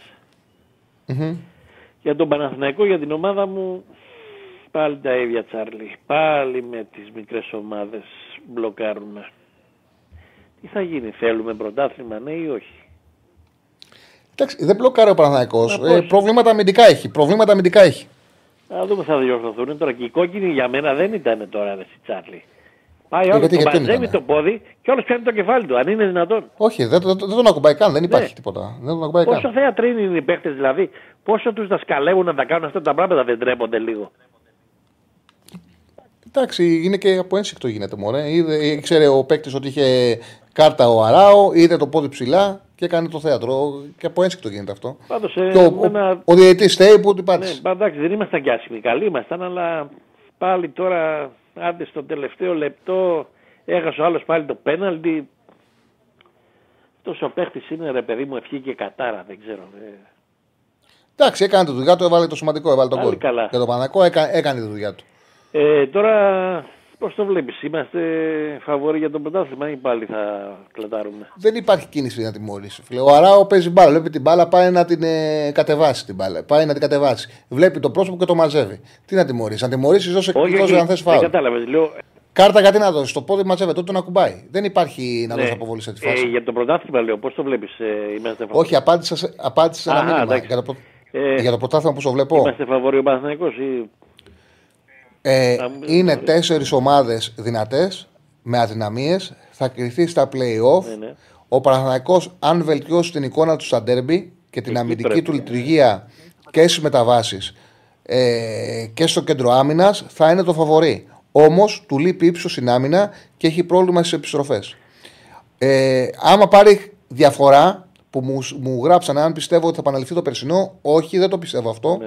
Γιατί ο Παναθηναϊκός σε σχέση με πέρσι έχει πολύ πιο εύκολο τον γκολ.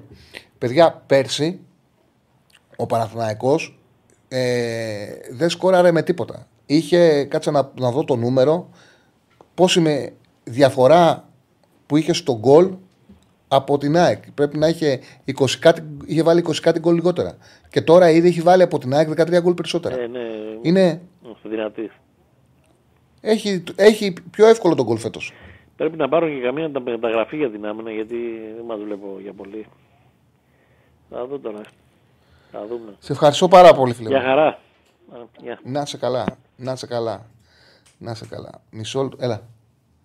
Α, ευχαριστούμε πάρα πολύ τον φίλο ε, Νίρο Express. Niro Express για τον donate. Πόσο είναι, δεν βλέπω. 12. 12 ευρώ, 11,99 από Polarized και ευχαριστούμε πάρα πολύ. Η μεγαλύτερη κίνηση λέει του Λουτσέσκου ήταν ότι αντικατέστησε τον Ενκόγκ, έδωσε πολύ πνοή στην άμυνα. Η ΑΕΚ μπλαζέ, ο Παναγικό τρώει φάσεις γιατί δημιουργεί και αρκετές απολύτως λογικά. Λογικό φιλιά από Στουτγκάρδη. Γεια σου φίλε μου από Στουτγκάρδη. Φτώχεια τέλος. 12 ευρουλάκια. Ε, αυτό περιμέναν όλοι. άπησε. Ε, γι' αυτό τα στέλνουν. ε, λοιπόν, ε, πρόσεξε. Λοιπόν, πέρσι, περίμενε, ε, ε, φέτος, ο, πάντως, φέτος ο Παναναϊκός έχει πετύχει 22 γκολ. Όχι, πέρσι η ΑΕΚ είχε πετύχει 22 γκολ περισσότερα από τον Παναναϊκό σε ολόκληρη τη ζώνη. 22 γκολ περισσότερα. Ο Παναναϊκό ήδη έχει βάλει 13 γκολ παραπάνω από την ΑΕΚ και είμαστε 10η αγωνιστική. Αυτή η διαφορά είναι σημαντική. Η ΑΕΚ θα ανεβάσει τα γκολ της. Γιατί είναι ομάδα που δημιουργεί και κάποια στιγμή θα αρχίσει να σκοράρει κάποια γκολ. Ο Πόντσε δεν θα τελειώσει στον υφόρ με ένα γκολ και ο Γκαρσία θα, λυθεί, θα βάλει γκολ. Θα τη μειώσει τη διαφορά. Όμως πέρσι ο Παναγιακό είχε μεγάλη δυσκολία στο σκοράρισμα. Γι' αυτό το λόγο, όταν στο τέλος κόλλησε, κόλλησε, κόλλησε και μια ομάδα που δεν σκοράρει, τη διαφορά δεν μπορεί να την κρατήσει. Είναι, μπορεί να της ανατραπεί η διαφορά. Αν φέτος πάρει η διαφορά ο Παναγιακό, δύσκολα να τη χάσει. Βέβαια, δεν ξέρουμε αν θα πάρει, έτσι. Δεν ξέρουμε αν θα πάρει διαφορά. Ο Παναθηναϊκός φέτος. Δείχνει πάντως ότι μάτς τα οποία του κολλάνε με κατώτερους, που του βγά φέρνουν δυσκολία που παλιά του χαλάγαν το μυαλό, φέτος μπορεί και τα κερδίζει. Πέ- ε, πέρσι και πρόπερσι, με τις συνθήκες που δημιουργήθηκαν σε Λαμία, ο Παναθηναϊκός είχε χάσει. Είναι πολύ σημαντικό ο Παναθηναϊκός που και το πήρε. Με Γετβάη στο, Γεβδάη Στόπερ, τώρα το λέγω Γεβδάη, μου το γράφετε Γετβάη να με μπερδέψετε. Στόπερ, ε, το φοβάμαι τον Παναναϊκό. Αν δεν πάρει παίκτη, είπε ο Γιωβάνος ότι θα πάρει. Ε, πάμε στον επόμενο. Χαίρετε. Φύγαμε. Καλησπέρα. Καλησπέρα, Τσάρλιο Κώστας ο Λαμιώτης είμαι. Έλα, Λαμιώτη. Έλα, Κώστα. Τι κάνει; Έπαιξε η μία σου ομάδα με την άλλη. Ό,τι και να γινόταν, ό,τι γινόταν εχθές, θα ήσουν κερδισμένος. Αυτό είναι αλήθεια. Προχθές. Θα μου επιτρέψεις να κάνω ένα σχόλιο αρχικά και να εκφράσω την έκπληξή μου και την ευχαριστησή μου βέβαια για το αποτέλεσμα του Ολυμπιακού ΠΑΟΚ. Έτσι. Απλά Ε, περίμενα ότι ο Πάουκ θα βγάλει αντίδραση. Δεν περίμενα όμως ότι θα είναι 0-4. Έτσι καθαρό και μετά μείωσε ο Ολυμπιακός, αλλά τέλος πάντων. Λοιπόν, να γυρίσω λίγο στο παιχνίδι του Σαββάτου και να πω μερικά πράγματα για τον αγώνα της Λαμίας με τον Παναθηναϊκό. Τα οποία, τα οποία μπορεί να περνάνε. Μ' ακούς; Καθαρά. Α, ναι, γιατί κάπου, κάπου μπήκε η μουσική. Ε, μπορεί να περνάνε κάποια στιγμή από τους ε, οπαδούς και των δύο ομάδων, ειδικά του Παναθηναϊκού βέβαια, οι περισσότεροι γι' αυτό θέλω να μιλήσω, χωρίς να τα προσέξουμε. Πρώτα-πρώτα, ο Μπρινιόλη κάνει μια εκπληκτική εμφάνιση για ακόμη μια φορά. Το σουτ του Καρλίτος που αποκρούει μετά το δοκάρι του Τσιλούλη είναι, είναι πάρα πολύ δύσκολο. Γιατί βρίσκεται στην άκρη και αποκρούει με το πόδι. Θα μου πεις τώρα γιατί δεν ανανεώνει ο Μπρινιόλη ακόμη. Αυτό είναι μια ανησυχία των Παναθηναϊκών και πιστεύω να κλείσει ε, έτσι. Ε, έχω πει τον λόγο. Έχω πει τον λόγο που δεν ανανεώνει. Ποιος είναι ο λόγος; Ο, Μπρι... Ναι. ο, Μπρινιόλη, ο, Μπρινιάλη, ο Μπρινιόλη, το όνειρό του είναι να παίξει βασικό σε ΡΙΑ. Ναι, σεριά. Κοιτάει. Α, Να παίξει βασικός. Να βρει ομάδα πρώτης κατηγορίας να παίξει βασικός. Δεν έχει Εγώ πρόβλημα γνω... όμως ακόμα. Ναι, α, άμα αφήσει να το πω. Εγώ νομίζω ότι θα εξαντλήσει, θα το πάει μακριά.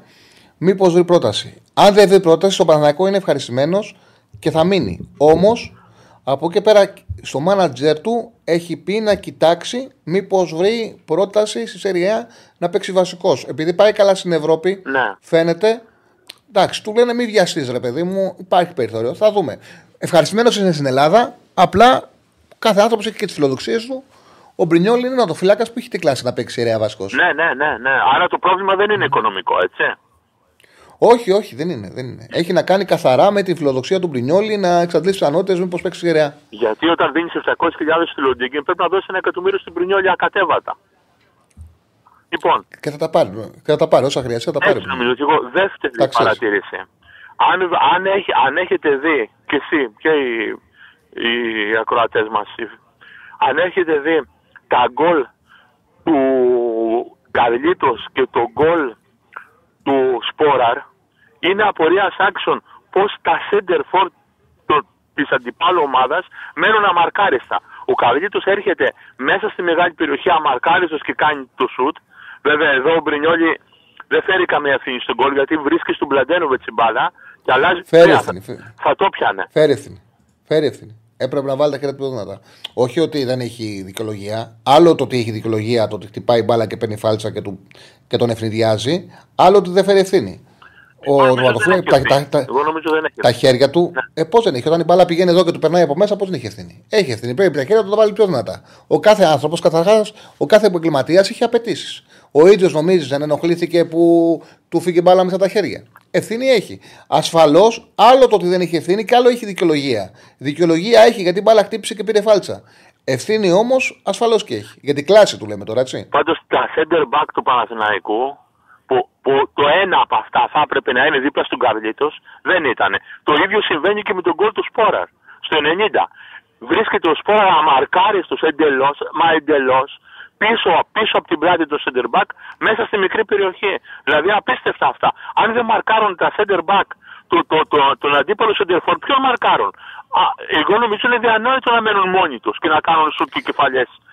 Χωρίς πίεση. Χωρίς πίεση. Τι Να δύο σου, ήταν. να, να σου πω τι πιστεύω. Και θα μου απαντήσει με ειλικρίνεια. Ναι. Πιστεύω ότι τον γκολ τους Σποράρ τον πανηγύρισες. Το πανηγύρισα, βέβαια, ναι, εννοείται. Το πανηγύρισα, γιατί όπως πήγε το παιχνίδι, άλλο τι λέμε τώρα μερικές φορές, ε, ειδ- ειδικά στην αποβολή του Αράου, τα χρειαστεί. Όχι, γιατί έλεγε ότι είσαι πιο πολύ λαμία από Παναθανικό. Γι' αυτό το Ε, λέω. μέσα στον αγώνα ε, έγινε πιο πολύ Α, πολιτικό. α, α, εντάξει. εντάξει. γιατί κάτι άλλο έλεγες πριν. Δεν πειράζει, δεν πειράζει. Μια παρατήρηση άλλη να κάνω λίγο. Πες μου, γιατί παίρνει ο Σπόρα όλα τα πέναλτι ενώ έχει χάσει αρκετά. Δηλαδή, τη στιγμή που στο 97 κερδίζει πέναλτι του Παναθηναϊκός και δεν είναι καυτό, δηλαδή δεν θα σου δώσει τη νίκη, την έχεις τη νίκη ήδη, γιατί δεν αφήνεις τον Αϊτόρ να το κάνει, μάλλον γιατί ο Ιβάν δεν αφήνει τον Αϊτόρ να το κάνει για να πάρει και ψυχολογικά; Γιατί είναι Καμιά τα φορά, Σπόρα. καμιά φορά συνονούν και οι παίκτες. Πιστεύω ότι μετά και από αυτή το που πέταξε, που που σκότωσε ένα πουλάκι, νομίζω ότι θα τα, δεν θα τα ξαναεκτελεί γιατί περισσότερο άγχος του δημιουργούν και το ίδιο πλέον. Από τη στιγμή που είχε βάλει γκολ, αν δεν είχε εκτελέσει το πέναλι και το είχε δώσει ο Ναϊτόρ, θα ήταν με πολύ καλύτερη ψυχολογία. Έτσι. Έχασε το πέναλι και αυτό λίγο, λίγο τον έριξε και λέω λίγο γιατί το γκολ ήταν σπουδαίο που έβαλε. Πολύ σημαντικό. Πολύ σημαντικό. Και όταν... Σημαντικό. Ε, ήταν πολύ σημαντικό το γκολ που έβαλε. Οπότε Βέβαια. κακό του κάνει το πέναλι που το πήρε. Εγώ θεωρώ ότι πλέον θα τα μοιράζει, τα- θα τα δίνει τα πέναλτι. Θα το δούμε. Θα το έπαιρνε ο Ιωαννίδης, αλλά ήταν έξω. Δώσε στο σπόρα. Άμα παίζει ο, αν παίζει ο Σπόραρ, ο Ιωαννίδης συνήθως δεν είναι μέσα. Ο, Ναι. Γιατί όταν είναι ο Ιωαννίδης τώρα, τα καλύτερα χτυπήματα έχει ο Ιωαννίδης. Ναι, ναι. Ο άλλος με χτυπήματα είναι ο Αϊτόρ. Ο Αϊτόρ ήταν μέσα, αλλά δεν είναι λιμένος. σω ένα γκολ από πέναλτι να μπορέσει να τον λύσει. Ξέρω εγώ, θα δούμε. Κοίταξε, το πέναλτι του σπόρα δεν ήταν κακό. Αυτά τα πέναλτι που θέλει να τα Τι κάνει. δεν ήταν κακό, ρε; Συγγνώμη. Όχι, όχι, δεν ήταν. Ε, Δεν ήταν κακό. Για, για, νούμε- για γήπεδο baseball δεν ήταν Όχι, κακό. άλλο εννοώ. Δηλαδή, η, η πρόθεσή του δεν είναι να, να, να πάει χαμηλά στη γωνία και με, με κίνδυνο να το πιάσει ο, ο, Κο- ο Κοσέλεφ κτλ. Σημαδεύει τον ουρανό που εκεί είναι άπιαστο και άχαστο, αλλά αυτά βγαίνουν out. Ε, έχει κάνει out ο Σαραβάκος τέτοια, έχει κάνει ο Μαραντόνα τέτοια, έχει κάνει ο Πλατινί τέτοια. Συνήθως η πρόθεση είναι να πάει στον ουρανό των δικτύων ψηλά. Εκεί είναι άπιαστο. Αλλά αυτά βγαίνουν out. Ε, αυτός εκτέλεσε, σημάδεψε τον ουρανό κανονικά όμως. Λοιπόν, σε ευχαριστώ Όχι, Κώστα όχι, μου, να είσαι καλά. Ένα, ένα ακόμα να πω. Α, πέσω, πέσω, πέσω, πέσω. πέσω. τα απο- το αποστραγγιστικό σύστημα στη Λαμία μαζεύει τα νερά στη δεξιά μεριά. Είναι δεδομένο αυτό. Έβρεχε στην πόλη μια μέρα σχεδόν. Η δεξιά μεριά του Παναθηναϊκού έπρεπε να αλλάχθεί γιατί όχι μόνο έκαναν λάθη ο Βαγιανίδης με τον Μαντσίνη που και δεν βοηθούσε, αλλά κλειστούσαν κιόλας. Άργησε πάρα πολύ ο Ιβάν να αλλάξει τη δεξιά μεριά συν, συν το ότι το, το γήπεδο στο δεύτερο ημίχρονο στέγνωσε από εκεί το, το αποστραγγιστικό. Αυτό θέλω να πω. Μου άρεσε η ανάλυση σου. Βοήθησε πολύ ο κότσιρας που μπήκε, έδωσε ε, αμυντική ηρεμία που δεν υπήρχε σε εκείνη την πλευρά εκείνο, σε εκείνο το διάστημα. Σε ευχαριστούμε πάρα πολύ. Γεια σου Κώστα. Πάμε στον επόμενο. Ε, ναι, ναι, πάμε στον επόμενο. Μία παρατήρηση μόνο. Κάντε. Σε ποια άλλη εκπομπή τους μαθαίνουμε για το πού μαζεύονται τα νερά στο χορτάρι; Δεν γίνονται αυτά τα πράγματα. δηλαδή, ε, εδώ είναι που λες κάπου ότι τα χάσα από υπερανάλυση. Δηλαδή, οκ. Πάμε στον επόμενο. Φύγαμε. Χαίρετε. Γεια σου, Τσάρλι. Νίκος Παναθηναϊκός. Καλησπέρα, καλησπέρα Νίκο. Καλησπέρα, φίλε. Ε, μ, ήθελα να σχολιάσω λίγο την αγωνιστική που μας πέρασε. Θεωρώ ότι ήταν μια δηλωτική αγωνιστική όσον αφορά την, ε, μ, το πώς θα προ- προχωρήσει το πρωτάθλημα. Δηλαδή ήταν ε, σαν μεγεθυντικός φακός στις αδυναμίες και στις δυνατότητες μιας ομάδας. Των τεσσάρων τουλάχιστον διεκδικητών. Δηλαδή ε, θεωρώ ότι κέρδισε κατά κάποιο τρόπο η ποδοσφαιρική λογική και το χτίσιμο έναντι της πρωτοβουλίας των καλών τεχνητών παιχτών σε μια ομάδα και του πάθους και της δυναμικής ενώ για την ΑΕΚ και τον Ολυμπιακό αντίστοιχα. Ε, μ, θεωρώ ότι οι αδυναμίες του Ολυμπιακού ε, έγιναν ε, ε, εξόφθαλμες ας πούμε στο πώς τον έπαιξε ο ΠΑΟΚ έχει πρόβλημα ο Ολυμπιακός και σε επίπεδο εντεκάδας, όχι μόνο σε επίπεδο ρόστερ. Σημαντικά κενά και στο κέντρο του. Εγώ δεν ε, συμφωνώ μαζί σου ότι είχε μόνο στα άκρα πρόβλημα. Είχε τεράστιο πρόβλημα Για ποιο λες; με τον Ολυμπιακό. Σε όλο το γήπεδο έχει πρόβλημα. Απλά εκεί πέρα τον χτύπησε και τον διέλυσε. δεν Θεωρώ υπήρχε ότι σημείο που μεγάλη δεν ε, τρύπα λειτουργήσε. Έχει στο κέντρο και δικαιώνεται ο Γιωβάνοβιτς γιατί δεν ήθελε τον Αλεξανδρόπουλο πίσω. Έχει πάρα πολλά τα- τακτικά κενά ο Αλεξανδρόπουλος. Δεν νομίζω ότι είναι έτοιμος να στάθει σε 11. Θα με, θα με τρελάνεις. Στο πρώτο ημίχρονο, στο πρώτο ημίχρονο που χάνει, ο, που βγαίνει ο Αλεξανδρόπουλος, ο Αλεξανδρόπουλος βγήκε στο 45. Στο 45 που βγήκε ο Αλεξανδρόπουλος, το μάτς ήταν 0-1, τα 6 γκολ ήταν ισορροπημένα, ο Πάοκ ο Πάοκ έχει. Κάτσε να αυτό το πλαίσιο είναι τελώς λάθος. Δεν έχει καμία σχέση με την εικόνα του παιχνιδιού. Ο Πάοκ, ο, ο Πάοκ έχει βγάλει στον Ολυμπιακό ένα γκολ από λάθο Πασχαλάκη και δύο ψευτοευκαιρίες. Δεν έχει δημιουργηθεί ε, κάτι συνταρακτικό στο παιχνίδι. Ο μοναδικός παίκτης που πατάει η περιοχή από το κέντρο του Ολυμπιακού είναι ο Αλεξανδρόπουλος.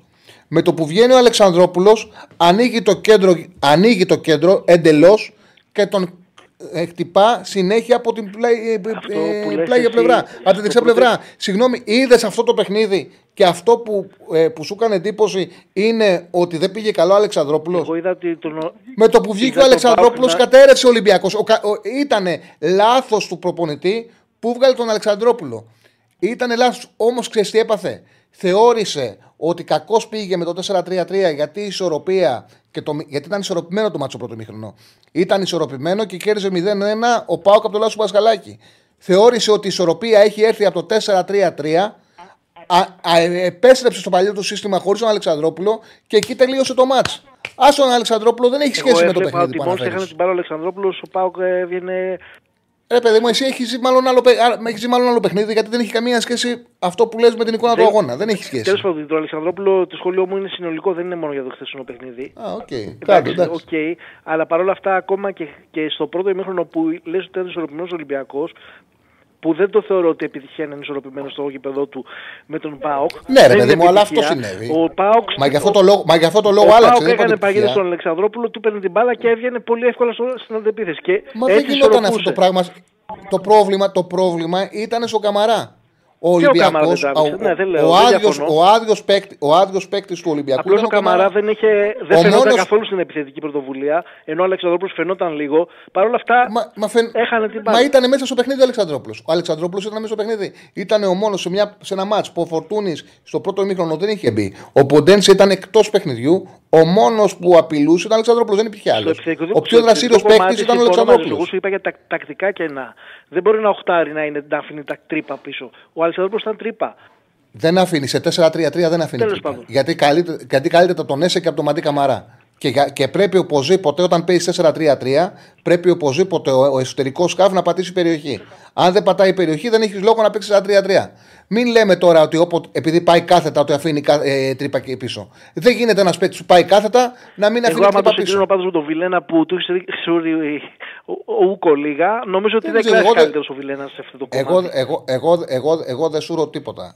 Ε, από εκεί και πέρα είναι τελείως διαφορετικοί ποδοσφαιριστές. Εντάξει. Και για τον Δεν ένα θα μην διαφωνήσω. συζητά. Και, το Δεν ένας, θα- και ο ένας είναι, και ο ένας είναι Έλληνας προϊόν της Ακαδημίας μιας ομάδας. Και λέω κατά την άποψή μου ότι δεν έπρεπε να χαθεί έτσι εύκολα και δεν αξιοποιήθηκε. Η άποψή μου είναι αυτή που είναι λαθασμένη. Ο άλλος είναι ένας ξένος ποδοσφαιριστής που αγοράσει και έχει απαιτήσεις. Δεν έχω σούρει τίποτα για τον Βιλένα, γιατί εγώ πιστεύω ότι ο Βιλένα έχει κάποια πράγματα τα οποία το βοηθάνε τον Παναθηναϊκό και τον ανεβάζουν ένα επίπεδο. Έχει κάποιες αδυναμίες. Αυτό λέω. Ωραία. Εντάξει, δεν θα τσακωθούμε για το ε, παίκτη τώρα. Τσακωνόμαστε. Λοιπόν, ε, τ- ε, αυτό που θεωρώ πάντως είναι γενικά ότι αναδείχθηκαν οι αδυναμίες του Ολυμπιακού στο μέγιστο βαθμό και του τις έβγαλε ο, ο, ο, ο, ο Λουτσέσκου, αυτές οι αδυναμίες. Είναι πολύ καλός προπονητής ο Λουτσέσκου.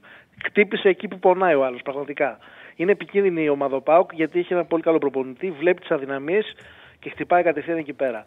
Τώρα όσον αφορά την ΑΕΚ, αυτή η ΑΕΚ έχει αυτό το πράγμα που έχει την ε, full ε, έτσι, επιθετικότητα και τόσο μεγάλη ένταση στα παιχνίδια θα το πληρώσεις στο πρωτάθλημα. Δεν είναι, είναι ποδοσφαιρικά, ποδοσφαιρική λογική. Δεν μπορεί να πηγαίνει 100% σε όλα τα παιχνίδια.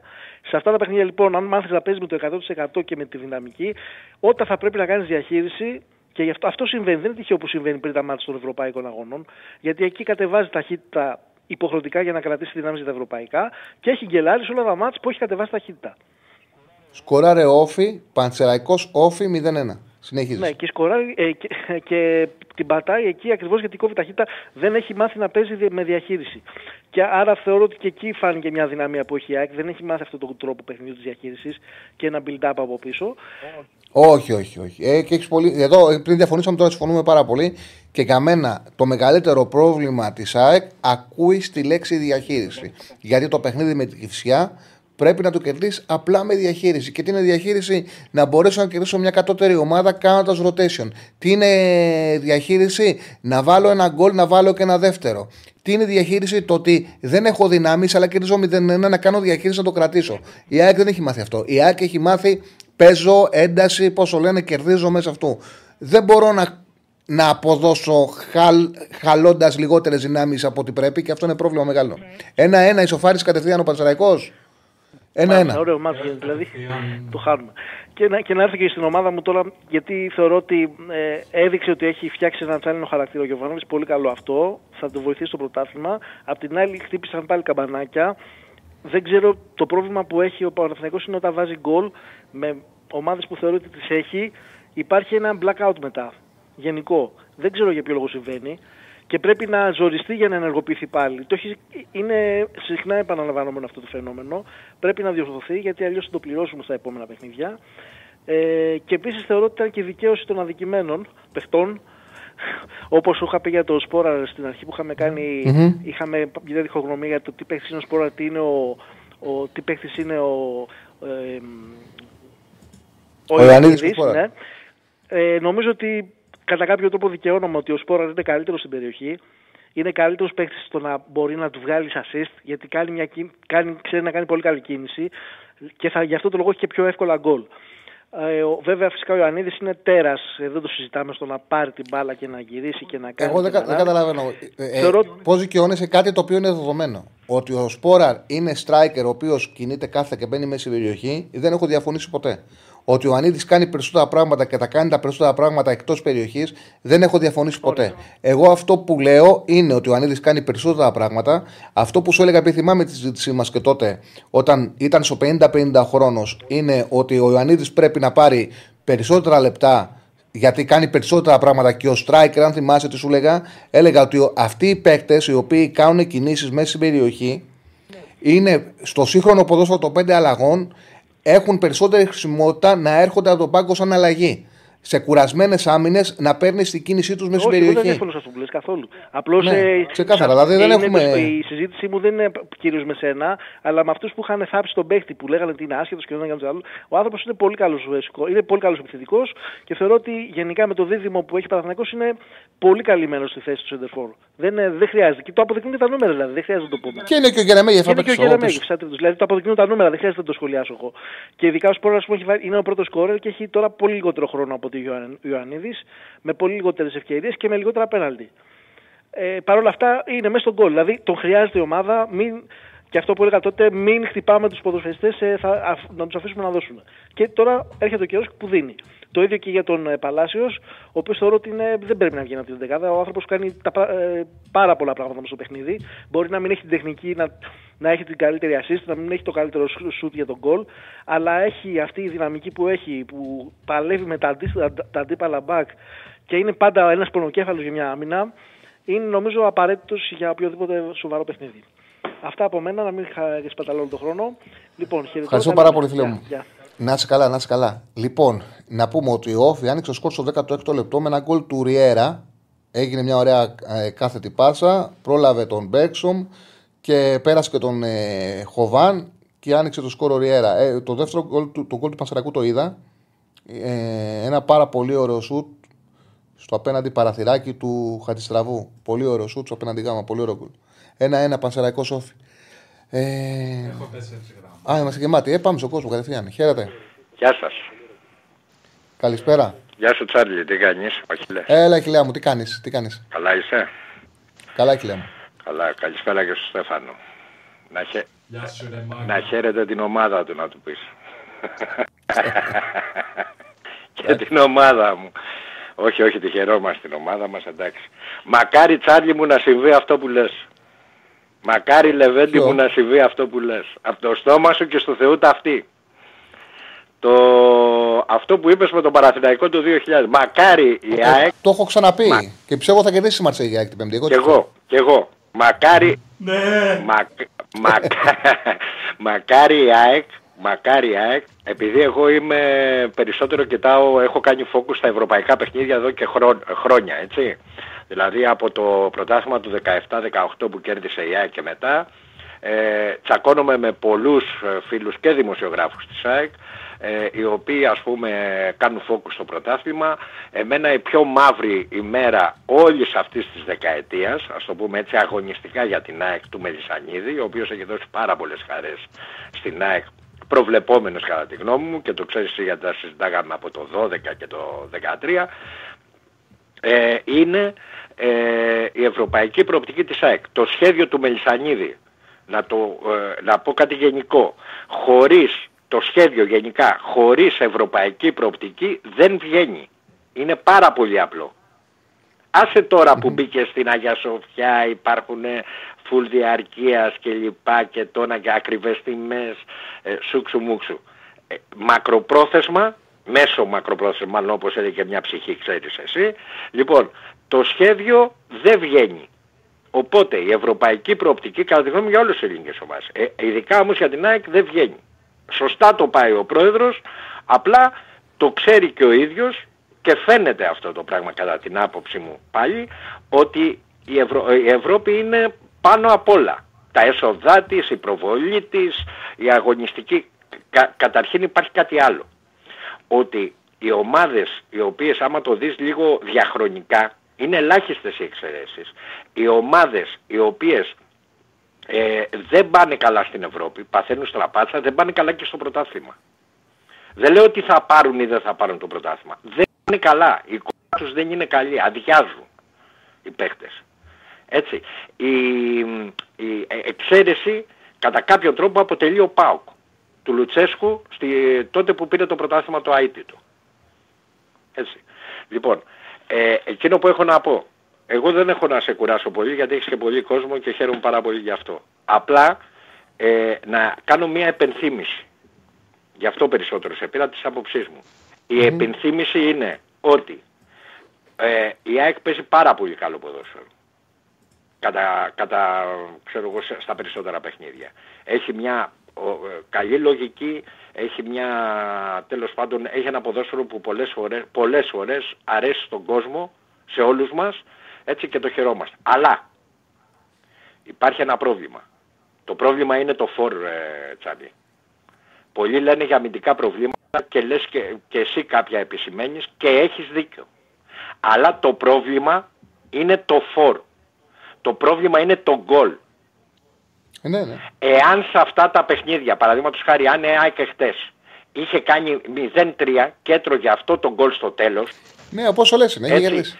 δεν, Και με θα, τον Πανσεραϊκό δεν είχε. θα γινόταν ουδέμια κουβέντα. Ούτε για τα αμυντικά λάθη. Ούτε... Ξέρεις τι θα γινόταν. Ξέρεις τι θα λέγω, λέ- λέγονταν εχθές; Είναι σαν να το βλέπω μπροστά μου. Ότι ο Πίλιος μπήκε μέσα ε, ενδεχομένως ξέρω εγώ δεν ε, έκανε μια καλή αντίδραση ξέρω εγώ στο... που δεν φταίει και το παιδί δηλαδή. Καθόλου δεν φταίει. Ο, ο Ο Σιντιμπέ Σιντιμπέ είναι ο το Σιντιμπέ έχει μεγάλη βασικό. ευθύνη. Έτσι. Και κατά τα άλλα φάνηκε πάρα πολύ, πάρα πολύ κοντρολαρισμένος, καλός, το ένα τ' άλλο και γιατί δεν τον βάζει. Αυτή θα ήταν η κουβέντα. Ε, αν η ΑΕΚ είχε στο roster της έναν φορ που είναι ένας φορ που θα τελείωνει τη χρονιά δεδομένα με 12 γκολ και πάνω, που μια ομάδα που κάνει πρωταθλητισμό πρέπει να έχει ένα τέτοιο φορ, θα είχε, κερδί- θα είχε τώρα ρεκόρ 8-1-1. Θα είχε κερδίσει ο Πανσερραϊκό που ο Φαν Βέερτ έχασε απίθανες ευκαιρίες. Θα είχε κερδίσει η Κηφισιά που ο Πόνσε έχασε απίθανες Ακριβώς. ευκαιρίες. Εχθές στενοχωρήθηκα πάρα πολύ με τον Πόνσε σε μία φάση. Σε, στη φάση στο δεύτερο ημίχρονο με το σουτ που κάνει. Που το, που το κοντρολάρει με όλη του την άνεση. Όλα τα άλλα, η κεφαλιά, ε, το σουτ του Λιβάη, Ναι, είναι το μια σουτ του επαφή, Λιβάη, παιδί μου. μπορώ να τα δικαιολογήσω όλα. Αυτό δεν δικαιολογείται. Ειδικά, για, ειδικά για έναν άνθρωπο τον οποίο τον πληρώνεις για γκολτζή.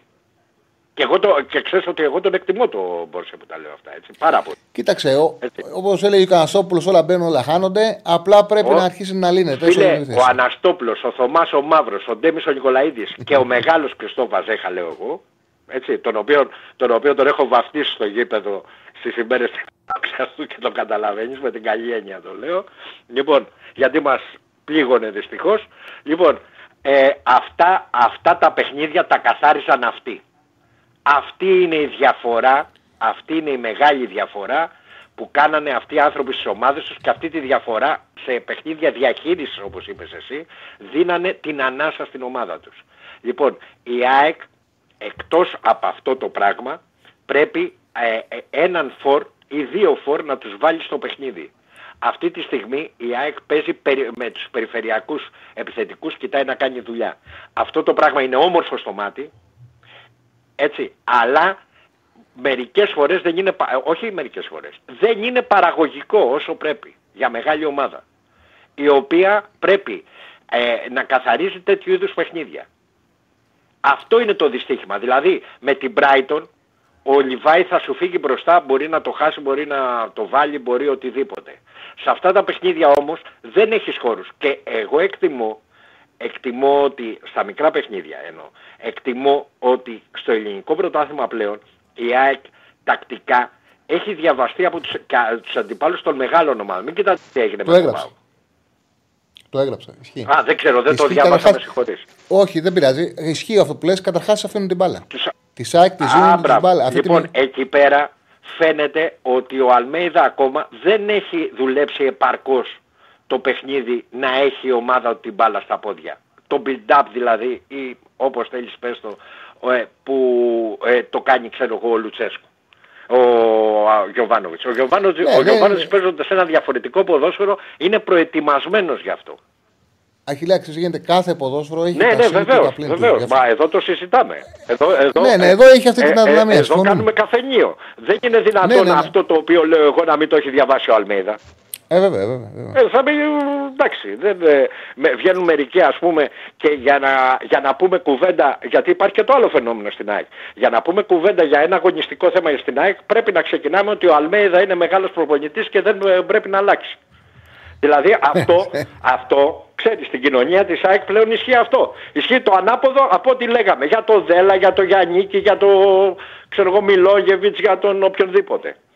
Δηλαδή μέση λύση δεν υπάρχει. Αχιλέα μου, σου Τίποτα, να ευχαριστώ είστε πάρα καλά πολύ. ρε παιδιά, να είστε καλά, για χαρά. Λοιπόν, για το, πα- για τον Μπακαμπού που έχουν έρθει πάρα πολλά μηνύματα, ε, δεν χρειάζεται, μην ρωτάτε εμένα, ναι. Ήταν ο πρώτος παίκτης που ήθελε να πάρει ο Αλμέιδα. Ήταν.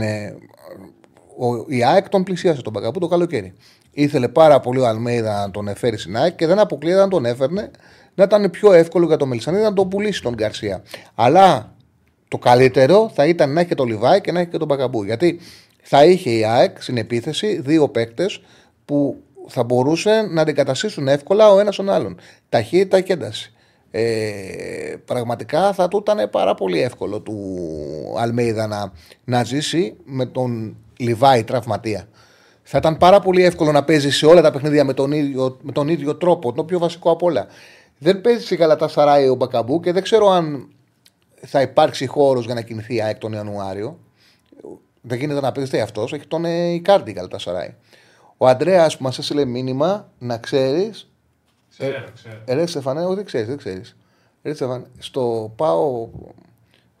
Επειδή εγώ το Σάββατο πρωινά γράφω και πηγαίνω λίγο καθυστερημένο στο γήπεδο. Όσες φορές έχω πάει, ρωτάω πόσο το σκορ μου λένε ή 4-0 ή 5-0. Έχει γράψει τα ρίκα. Δηλαδή με το που πάω είναι 4-5-0 ήδη. Τι να δω. Τι να δω.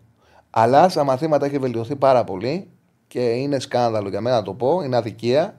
Τον εμαλώνει η μαμά του που παίρνει 18 στα μαθηματικά. Δηλαδή κάπου και αυτός έχει υπερβάλει, είναι, έχει παραγίνει καλός. Δηλαδή δεν μπορεί να φέρνεις 18 και να σε μαλώνει. Πάει να πει ότι έχεις ξεπεράσει το πύχη. Πρέπει λίγο ε, να κουλάρει λίγο. Να κουλάρει όσο όταν φέρνει 18 να είναι επιτυχία. Είναι πρόβλημα του μαθητή να φέρνει 18 και να γκρινιάζει η μαμά του. Ταβάνι είναι ουρανός. Ε, ναι, εντάξει, αλλά βλέπεις ότι άμα όταν την είχε στα 14-15 και έφερε 18, του λέγε μπράβο Τζουτζούκο. Τώρα που τον έχει, την έχει καλομάσει στο λεπτό διάστημα, φέρνει 18 και λέει 18. Έτσι είναι και οι γονείς, εκπαιδεύονται. Τώρα εγώ θα έλεγα κάτι, αλλά κανονικά θέλει 50 ρικάκι. Ε, λοιπόν, πάμε στον επόμενο. Χαίρετε. Καλησπέρα. Καλησπέρα. Καλησπέρα. Ε, Τσάρλι Χρήστος Παναγός. Έλα, Χρήστο. Τσάρλι, έχω σοβαρό πρόβλημα με τον ε, Γιωφάνοβιτς. Πολύ σοβαρό πρόβλημα. Ε, κάτσε, ε, πάρε με τόσο αέρα να ζω στο τηλέφωνο να το λύσεις. Ε, Για πες. να πω, ναι.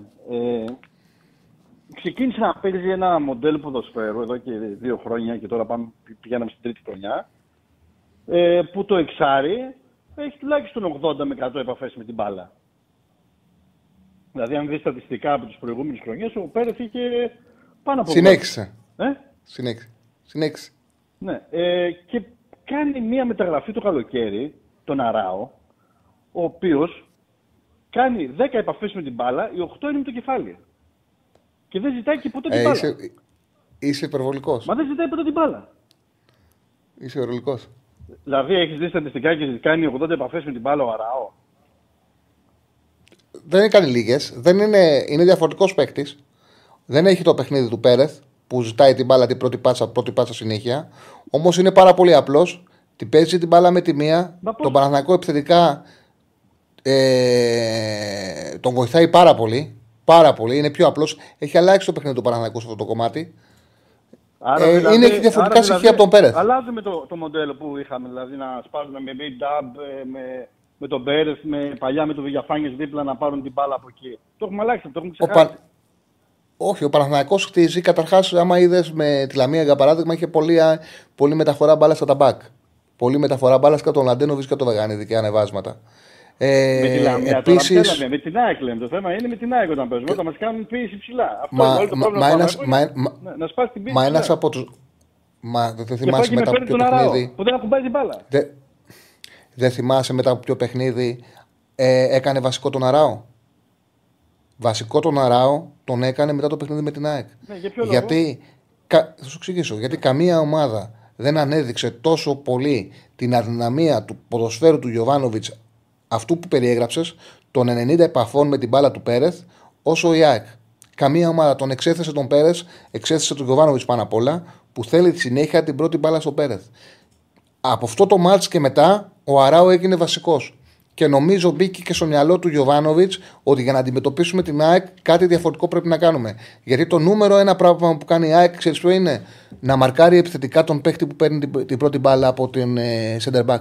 Είναι το πρώτο πράγμα που κάνει. Ωραία. Οπότε πήγε Με σε πα- μια αλλαγή. Να ξέρεις ότι, ο, Α- να ξέρεις ότι ο Αράο είναι συμμετοχικός, παίζει την μπάλα με τη μία, απλά δεν θέλει πάρα πολύ την μπάλα στα πόδια του και είναι διαφορετικού στυλ από τον Πέρεθ. Δεν τον κάνει αυτό κακό ποδοσφαιριστή επειδή είναι ένας άλλου τύπου εξάρι.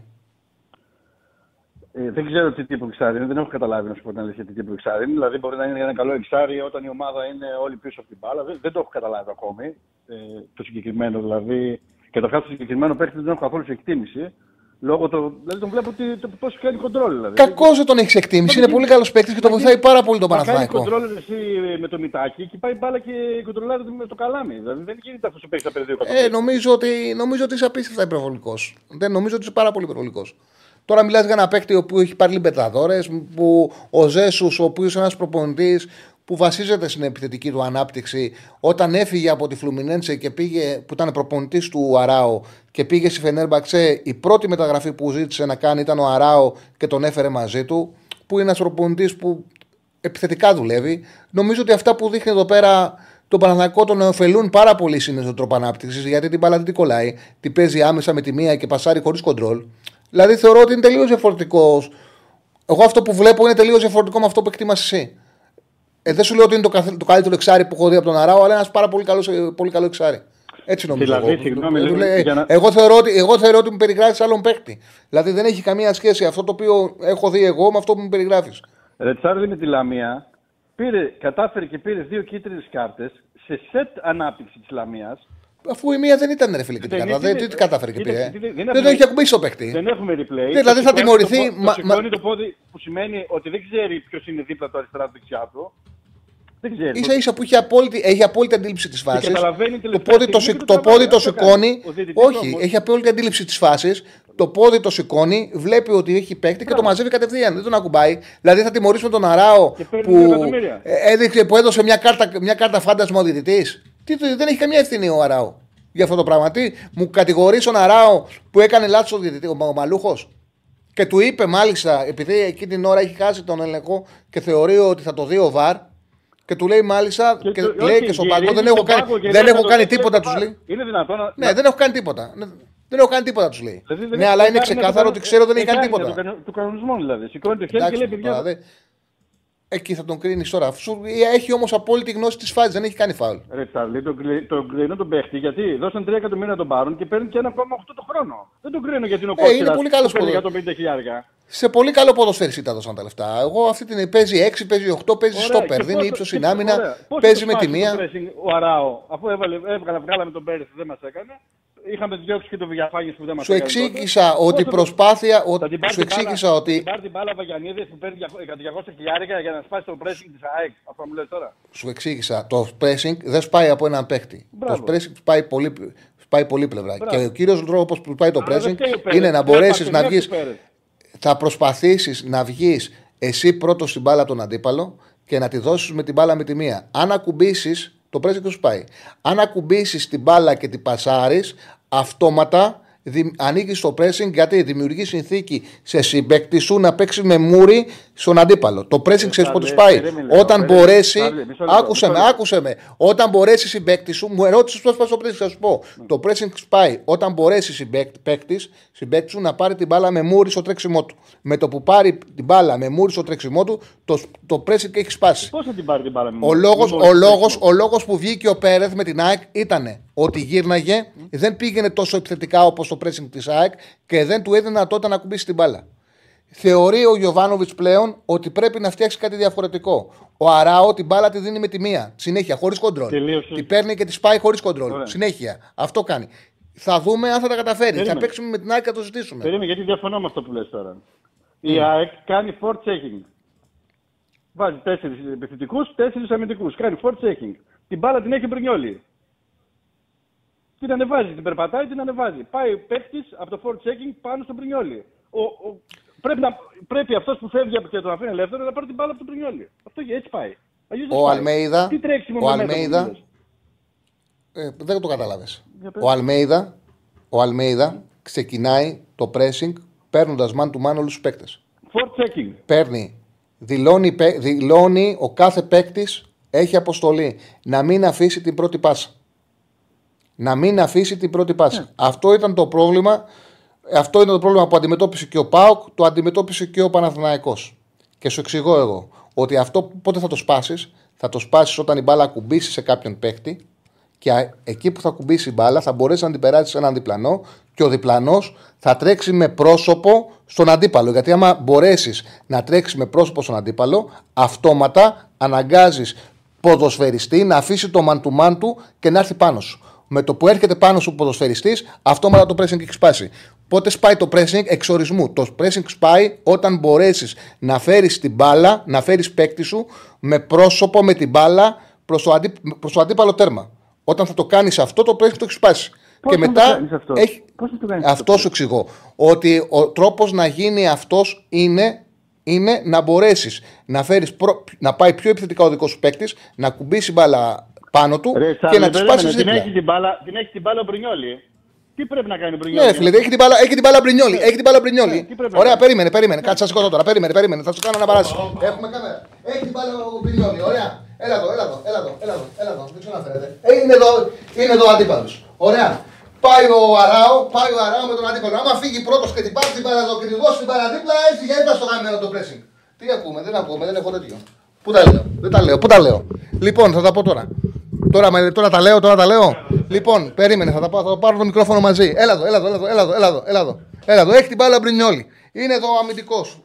Τρέχουμε μαζί, τρέχουμε μαζί. Άμα φύγω εγώ μπροστά και πάρω την μπάλα και τη σπάσω εδώ, το κολοπρέσινγκ το σπάω. Το σπάω, παίρνει την μπάλα εδώ και φεύγει. Έτσι πάει το pressing. Έλα εδώ. Σου άρεσε πώ σπάσα το pressing; Περίμενα. Περίμενα, περίμενα. περίμενα. Εδώ σπάσαμε το pressing. Συγγνώμη, συγγνώμη για την αναστάτωση. Κάτσε, κάτσε να, πω, να βάλω τα κάτι. Σου άρεσε το σπάσιμο του pressing που έκανα; Ναι. Έλα. Ναι, σ' ακούω, σ' ακούω. Συγγνώμη, έτσι, συγγνώμη. γιατί- Όχι, ρε, ωραία κουβέντα κάναμε. Σιγά πλάκα μου. Κουράστηκα, κλαις. Σου άρεσε πώς σπάσα το... Σου άρεσε που σπάσα το pressing; Ναι, ναι, ναι. Κοίταξε, Ε, μέχρι τώρα τι εντάξει. κάνει. Μέχρι τώρα τι κάνει. Ε, παίζουν την μπάλα με τον Πρινιόλη και τον Σέκεφελτ.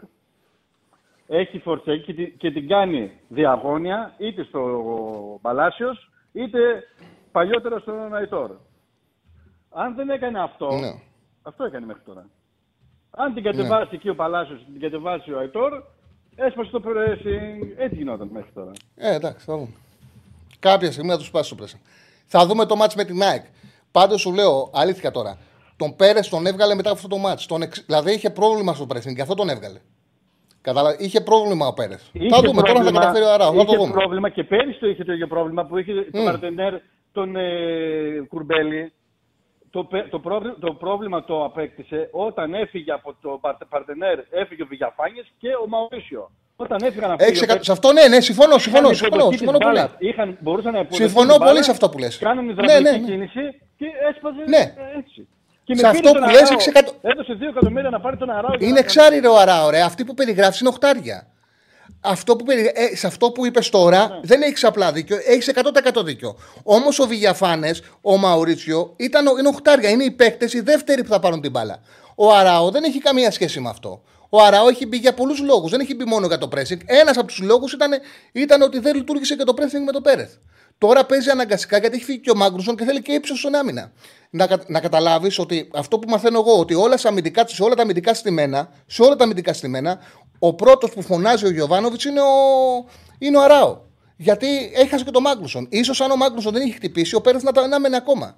Είναι πολυσύνθετο, θέλω να σου πω. Ναι, όχι, εγώ δεν σου λέω για τον παίχτη για- σαν εξάρι. Εγώ σου λέω σαν επιλογή χτισήματο. Το προ... μεγάλο πρόβλημα του Παναγικού ήταν αυτό. Αν λύσει αυτό το πρόβλημα, λύνει, παίρνει το πρωτάθλημα. Και πάει και δίνει 3 εκατομμύρια στην ομάδα και 2 εκατομμύρια σε ένα παίχτη που, παίρνει, που παίζει σε αυτή τη θέση. Αντί να πάρει ένα οχτάρι, παράδειγμα. Ή αντί- αντί να πάρει κάποιον άλλο, να πάρει τον Πινέδα. Ο Πινέδα παίρνει ένα εκατομμύριο. Πήγαινε, πάρει τον Πινέδα. Πες στον αδερφέ, θα σου δώσω 2 εκατομμύρια. Έλα σε εμάς. Μα αυτό είναι το Σε πρόβλημα. ευχαριστώ πολύ. Να είσαι Σε καλά. ευχαριστώ πάρα Να πολύ. είσαι καλά. Να είσαι καλά, να είσαι καλά. Το έχεις βάλει σκοπό της ζωής σου να ξαναμπούμε στο τσίλι καφενείο, ε; Πιο τσίλι, εδώ είμαστε να μπούμε. λοιπόν, έχουμε. Τι άλλο Έχουμε έχουμε; άλλες τρεις γραμμές. Είναι και 51. Άντε, πάμε γρήγορα, πάμε γρήγορα. Χαίρετε. Καλησπέρα, Τσάρλι, τι κάνεις; Καλησπέρα. Μια χαρά, μια χαρά, φίλε. Ε, είχα πάρει και την προηγούμενη εβδομάδα, είναι η δεύτερη φορά που καλό. Είμαι το παιδί μου ωραίο που σου είχα δει στη βουλιαγμένη, αν θυμάσαι, στον τάκι που σου έλεγα. Μμμ, μμμ, Ναι, πώς δεν θυμάμαι. Ε, για αρχή να πω μπράβο στον Παναθηναϊκό, την ομάδα μου που κέρδισε στη Λαμία. Ε, δύσκολη νίκη και σημαντική για τη συνέχεια. Μπράβο και στον ΠΑΟΚ. Πραγματικά πολύ ωραία μπάλα, είπαμε. Ε, χθες. Δηλαδή θεωρώ ότι ο ΠΑΟΚ το κέρδισε το μάτς, δεν το έχασε ο Ολυμπιακός. Ε, τρεις ερωτήσεις θέλω να σου κάνω. Οι δύο αφορούν ε, ε, τον Παναθηναϊκό που είναι και η ομάδα μου okay, και μία είναι και για τον Ολυμπιακό. Ε, ήθελα να σε ρωτήσω σχετικά με τον Ολυμπια- Ολυμπιακό για να αρχίσω έτσι. Επειδή εγώ γενικά τον προπονητή του Ολυμπιακού γνωρίζω το παρελθόν του, οκ, όπως όλοι μας ήταν στην Ισπανία, στην ε, Εσπανιόλ ε, και στην Οσασούνα, αν δεν κάνω λάθος, μεγάλο, διόρθωσέ με, και στην Γρανάδα και όλα αυτά. Αλλά δεν έχω κάνει και τεράστιο research, ούτε έχω παρακολουθήσει τόσο πολύ το προφίλ του. Ο, ο Μαρτίνεθ, πρώτη δουλειά την πήρε στην Οσασούνα, στη Β' Εθνική. Είχε πέσει η ομάδα, την πήρανε για να την ανεβάσει. Δε- Απέτυχε, την έβγαλε δέκατη. Δεύτερη δουλειά πήγε στη Γρανάδα. Ήταν μια από τις καλύτερες προπονητικέ δουλειές που έχουν γίνει ποτέ. Την πήρε στη δεύτερη εθνική, την ανέβασε κατηγορία. Την επόμενη χρονιά την έβγαλε στην ε, έκτη θέση, πήγε με τελικό κυπέλου και, και πέρασε και στο Europa, ε, στο Europa League. Την τρίτη του χρονιά βγήκε έβδομος και πήγε και στους 16 του Europa. Ήταν μια εκπληκτική τριετία στη Γρανάδα. Ναι, κατάλαβα. Και μετά, όπως λες, μετά, όπως λες, πήγε στην Εσπανιόλ. Την Εσπανιόλ την πήγε να τα ανεβάσει επίπεδο, δεν τα κατάφερα, πέτυχε, έφυγε 18ο. Στο τέλος σεζόν η Ισπανιόλα ε, υποβιβάστηκε. Όχι με αυτός στον πάγκο, αυτός του άφησε 18ο πάντως. Δεν πήγε καλά. Ναι, αυτό ήταν να Είχε δηλαδή δύο κακές δουλειές και μια εκπληκτική τριετία στην ε, Γρανάδα. Εσένα η άποψή σου και η εκτίμησή σου που το ξαναλέω, το είχα πει και την προηγούμενη φορά. Μμμ. Τώρα μιλάμε αρχές Νοέμβρη, έτσι. Δεν είμαστε γκουρού, Μμμ. κανένας μας. Μία εκτίμηση, ένα feeling, ρε παιδί μου. Ε, εσύ που έχεις κάνει ένα research παραπάνω, Τώρα- πιστεύεις στον Ολυμπιακό, ανεξαρτήτως από την ήττα χθες. Οκ, μπορεί ο Ολυμπιακός τώρα στην Αγγλία να νικήσει, μπορεί και να χάσει, δεν έχει σχέση. Βλέπεις ότι αυτός ο προπονητής, με αυτό το προφίλ ο συγκεκριμένος, ταιριάζει και έχει μέλλον μακρύ στον Ολυμπιακό. Δηλαδή, εσύ τι πιστεύεις, Γιατί τώρα έχει αναλάβει μια ομάδα που για το ελληνικό πρωτάθλημα τουλάχιστον έστω πάει για πρωτάθλημα κάθε χρόνο. Οπότε δεν ξέρω. Ε, κοίταξε, να- τώρα το μαθαίνουμε και το σπουδάζουμε το Μαρτίνεθ. Αυτή είναι η αλήθεια. Εγώ είδα έναν άνθρωπο ο οποίος, καταρχάς, είναι σημαντικό το ότι λένε ότι δουλεύει πολύ καλά στις προπονήσεις και αυτό φαίνεται από τη φυσική κατάσταση της ομάδας. Ε, βλέπω έναν άνθρωπο ο οποίος προσπαθεί να κουμπώσει κάποια πράγματα στην ομάδα και επιμένει σε αυτά. Δηλαδή, προσπαθεί ε, όταν ξεκινάει με μια λογική ποδοσφαίρου την κρατάει. Ε, από εκεί και πέρα και για αυτόν. ο προ- Ένα από τα θετικά. ναι, ο, προ- ο πρωταθλητισμός είναι πρωτόγνωρος γιατί στην πρώτη εθνική δεν το έχει κάνει. Ναι. Δηλαδή τα θέλω του με τη Γρανάδα, με τη Γρανάδα και μια ομάδα η οποία έπαιζε πολύ χώρο και αντεπίθεση. Τώρα ο Ολυμπιακός έχει α- διαφορετικά δεδομένα. Οπότε νομίζω ότι, ότι και ο ίδιος μαθαίνει και ο ίδιος τον εαυτό του μέσα από τον Ολυμπιακό. Εγώ αυτό πιστεύω. Δεν έχει ξανακάνει πρωταθλητισμός σαν προπονητής. Ναι, ναι, ναι. ναι. Ο, αυτό δηλαδή ε, τον βλέπω κι εγώ και είναι και πολύ συμπαθής έτσι, αλλά δεν ξέρω, έτσι όπως τον βλέπω και σαν προφίλ ε, ανθρώπου, σαν χαρακτήρα, δεν ξέρω αν ε, θα μακρογορέψει. Δεν ξέρω. Δηλαδή, μακάρι ο Ολυμπιακός, εγώ και σαν αντίπαλο το λέω, δεν υπάρχει θέμα, να τον εμπιστευτεί γιατί εντάξει, τώρα αν πάλι ο Ολυμπιακός αλλάξει προπονητή με σύνθεση της χρονιάς, τι να πω. Δηλαδή, θα πηγαίνει κάθε χρόνο και χειρότερα. Από τα αποτελέσματα εξαρτάται. Από τα παιδιά, από τα αποτελέσματα, ναι, ναι, ναι. Ναι, θα δούμε. Ε, για τον Παναθηνικό θέλω να σου κάνω δύο ερωτήσεις. Ε, η πρώτη ερώτηση είναι, ε, αφορά το εντάξει, προσωπικό αγαπημένο μου, που και πέρσι εμένα μου άρεσε πολύ ο Μανσίνη. Γενικά χάρηκα που τον πήραμε και από τον Άρη μ' άρεσε. Ε, ε, προβλέψεις ότι αυτό που ακούγεται, εντάξει και το βλέπουμε και όλοι μας, ότι ο Γιωβάνοβιτς φαίνεται να μην τον πολύ εμπιστεύεται και να έχει μείνει λίγο πίσω σε σχέση με τους άλλους. Έτσι φαίνεται τουλάχιστον. Πιστεύεις ο Γιωβάνοβιτς ότι τον υπολογίζει όπως τον υπολόγιζε πέρσι, που πέρσι όμως δεν είχε το ίδιο βάθος στο ρόστερ; Γιατί πέρσι, μετά, ειδικά στα play-off και πριν τα play-off, ένα διάστημα ήταν και ο καλύτερος του Παναθηναϊκού κατά τη γνώμη μου, ο Μαντσίνη. Πέρσι. Ε, φέτος δεν ξέρω. Εμένα προσωπικά μου αρέσει. Μου αρέσουν τα πράγματα που δίνει στο γήπεδο. Δεν έχει πολύ καλή, κατά τη γνώμη μου, τελική εκτέλεση και στο σουτ και στις assist και στο όταν να δώσει πάσα. Έχει ρόλο ο Μαντσίνη, πάντως σε καθαρά έχει ρόλο στον Παναγιώτο και παίζει. Στο ένα εναντίον ενός και συνεχίζεις στο που στο διακόπτω, θεωρώ ότι είναι αν όχι ο καλύτερος, του δύο καλύτερου του Παναθηναϊκού. Δηλαδή, στον ένα εναντίον ενός κάνει πολλές τρίπλες. Δηλαδή. δηλαδή είναι και πολύ γρήγορος. Κοίταξε, έχει διαστήματα που είναι πιο φορμαρισμένο στο Παλάσιος, διαστήματα που είναι ο Παλάσιος πιο φορμαρισμένος. Η αλήθεια είναι ότι δίνει ταχύτητα ε, στο χώρο και έχει το χρόνο του και το ρόλο του στο Παναθηναϊκό. Αυτή είναι η αλήθεια. Είναι μια μεταγραφή αξιοπρεπέστατη. Δηλαδή πιστεύεις ότι τον υπολογίζει και για φέτος τον Τζοβάνοβιτς, γιατί φαίνεται ότι τον έχει αφήσει πίσω σχέση με. Αφού φαίνεται, παίζει ο Μαντσίνη με τη Λαμία ήταν βασικός. Ήταν βασικός. Ναι, okay. Άρα δηλαδή... ναι, τον υπολογίζει, έχει ρόλο. Έχει ρόλο και λεπτά παίρνει. Σε ευχαριστώ πάρα πολύ, φίλε μου. Έγινε, έγινε, καλή συνέχεια. Να είσαι καλά, να είσαι καλά, φίλε. Πάμε στον επόμενο. Ε, τι ώρα είναι ο Ραγκάτση καταρχάς; Α, είναι 7.30. Καλησπέρα, φίλε, κλείσω το YouTube. Ε, το κλείνω. Ναι, ναι. Ε, Γιάννη Σάικ είμαι. Το YouTube κλείσε, ακούω το κόλλη την εκπομπή. Ναι, Μπράβο, πάμε. Γιάννη Σάικ είμαι, έχουμε μιλήσει και πριν, γράφησαν τον κόσμο στα σχόλια. Ε, θα ήθελα να μιλήσω και λίγο για την αγώνα της Κηφισιάς με τη ΣΑΕΚ και να τονίσω ένα πρόβλημα που έχει ο, η ομάδα όσον αφορά το rotation, το οποίο για μένα είναι εκτεταμένο και χρησιμοποιεί πολλούς παίχτες οι οποίοι δεν έχουν δοθεί και αυτό είναι ένα πρόβλημα, γιατί πιστεύω ότι όταν λέμε για rotation, το rotation πρέπει να επιβεβαιωθεί στους δύο ή στους τρεις παίχτες. Και πρέπει για να υπάρχει μια συνοχή στην ομάδα, να έχουν συνεχόμενα παιχνίδια οι παίχτες. Και αυτό είναι ένα από, το, ένα από τα λάθη του Ματίας στο Αλμέδα. Γιατί και το, το είδα αυτό στο μάτσο με τον Όφη, που ήταν πάρα πολύ σημαντικό. Γιατί θεωρώ ότι, δεν ξέρω αν συμφωνείς αυτό, ότι επειδή δεν είναι και πάρα πολλοί αγώνες του ελληνικού πρωταθλήματος, πρέπει να, ο παίκτης για να παίζει να έχει ένα ρυθμό παιχνιδιών. Δεν ξέρω τι λες πάνω σε αυτό. Ε, ο ρυθμός είναι το πιο σημαντικό για το ποδοσφαιριστή. Ναι. Βλέπεις τον ίδιο ποδοσφαιριστή μετά από ένα γκολ, μετά από μια καλή εμφάνιση και νομίζω ότι είναι άλλος παίκτης.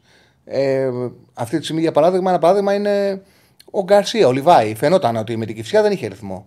Ξεκάθαρα Ναι. ο ποδοσφαιριστής δεν είναι αυτός που ξέρουμε. Ο Αϊτόρ, ο Παναθηναϊκό. Ένα γκολ, μια καλή εμφάνιση θα τον, ε, θα τον αλλάξει κατευθείαν. Λύνεσαι. Λύνεσαι. Αποκτάς αυτοεπίθεση. Καλά, τον Λιβάη τον έβαλα εντάξει 10-15 λεπτά. Αυτό σου λέω, ναι, ρε παιδί μου. Ναι. Ο, Πόνσε, ο Πόνσε δεν έχει ρυθμό σαν γκολ. Αν βάλει ένα-δύο γκολ, θα, ο ίδιος παίκτης θα είναι, αλλά θα έχει μεγαλύτερη ευκαιρία σκοράρισμα. Κάποια γκολ που δεν του μπαίνουν τώρα θα του μπαίνουν. Με προβληματίζει ο Πόντς εμένα. Γιατί και τα, στα- και τα στατιστικά του που κοίταξα που μετράνε βασικά από τότε που έφυγε από την ΑΕΚ δεν είναι ο κουπέτσι το κολτζής που ο συγκεκριμένος.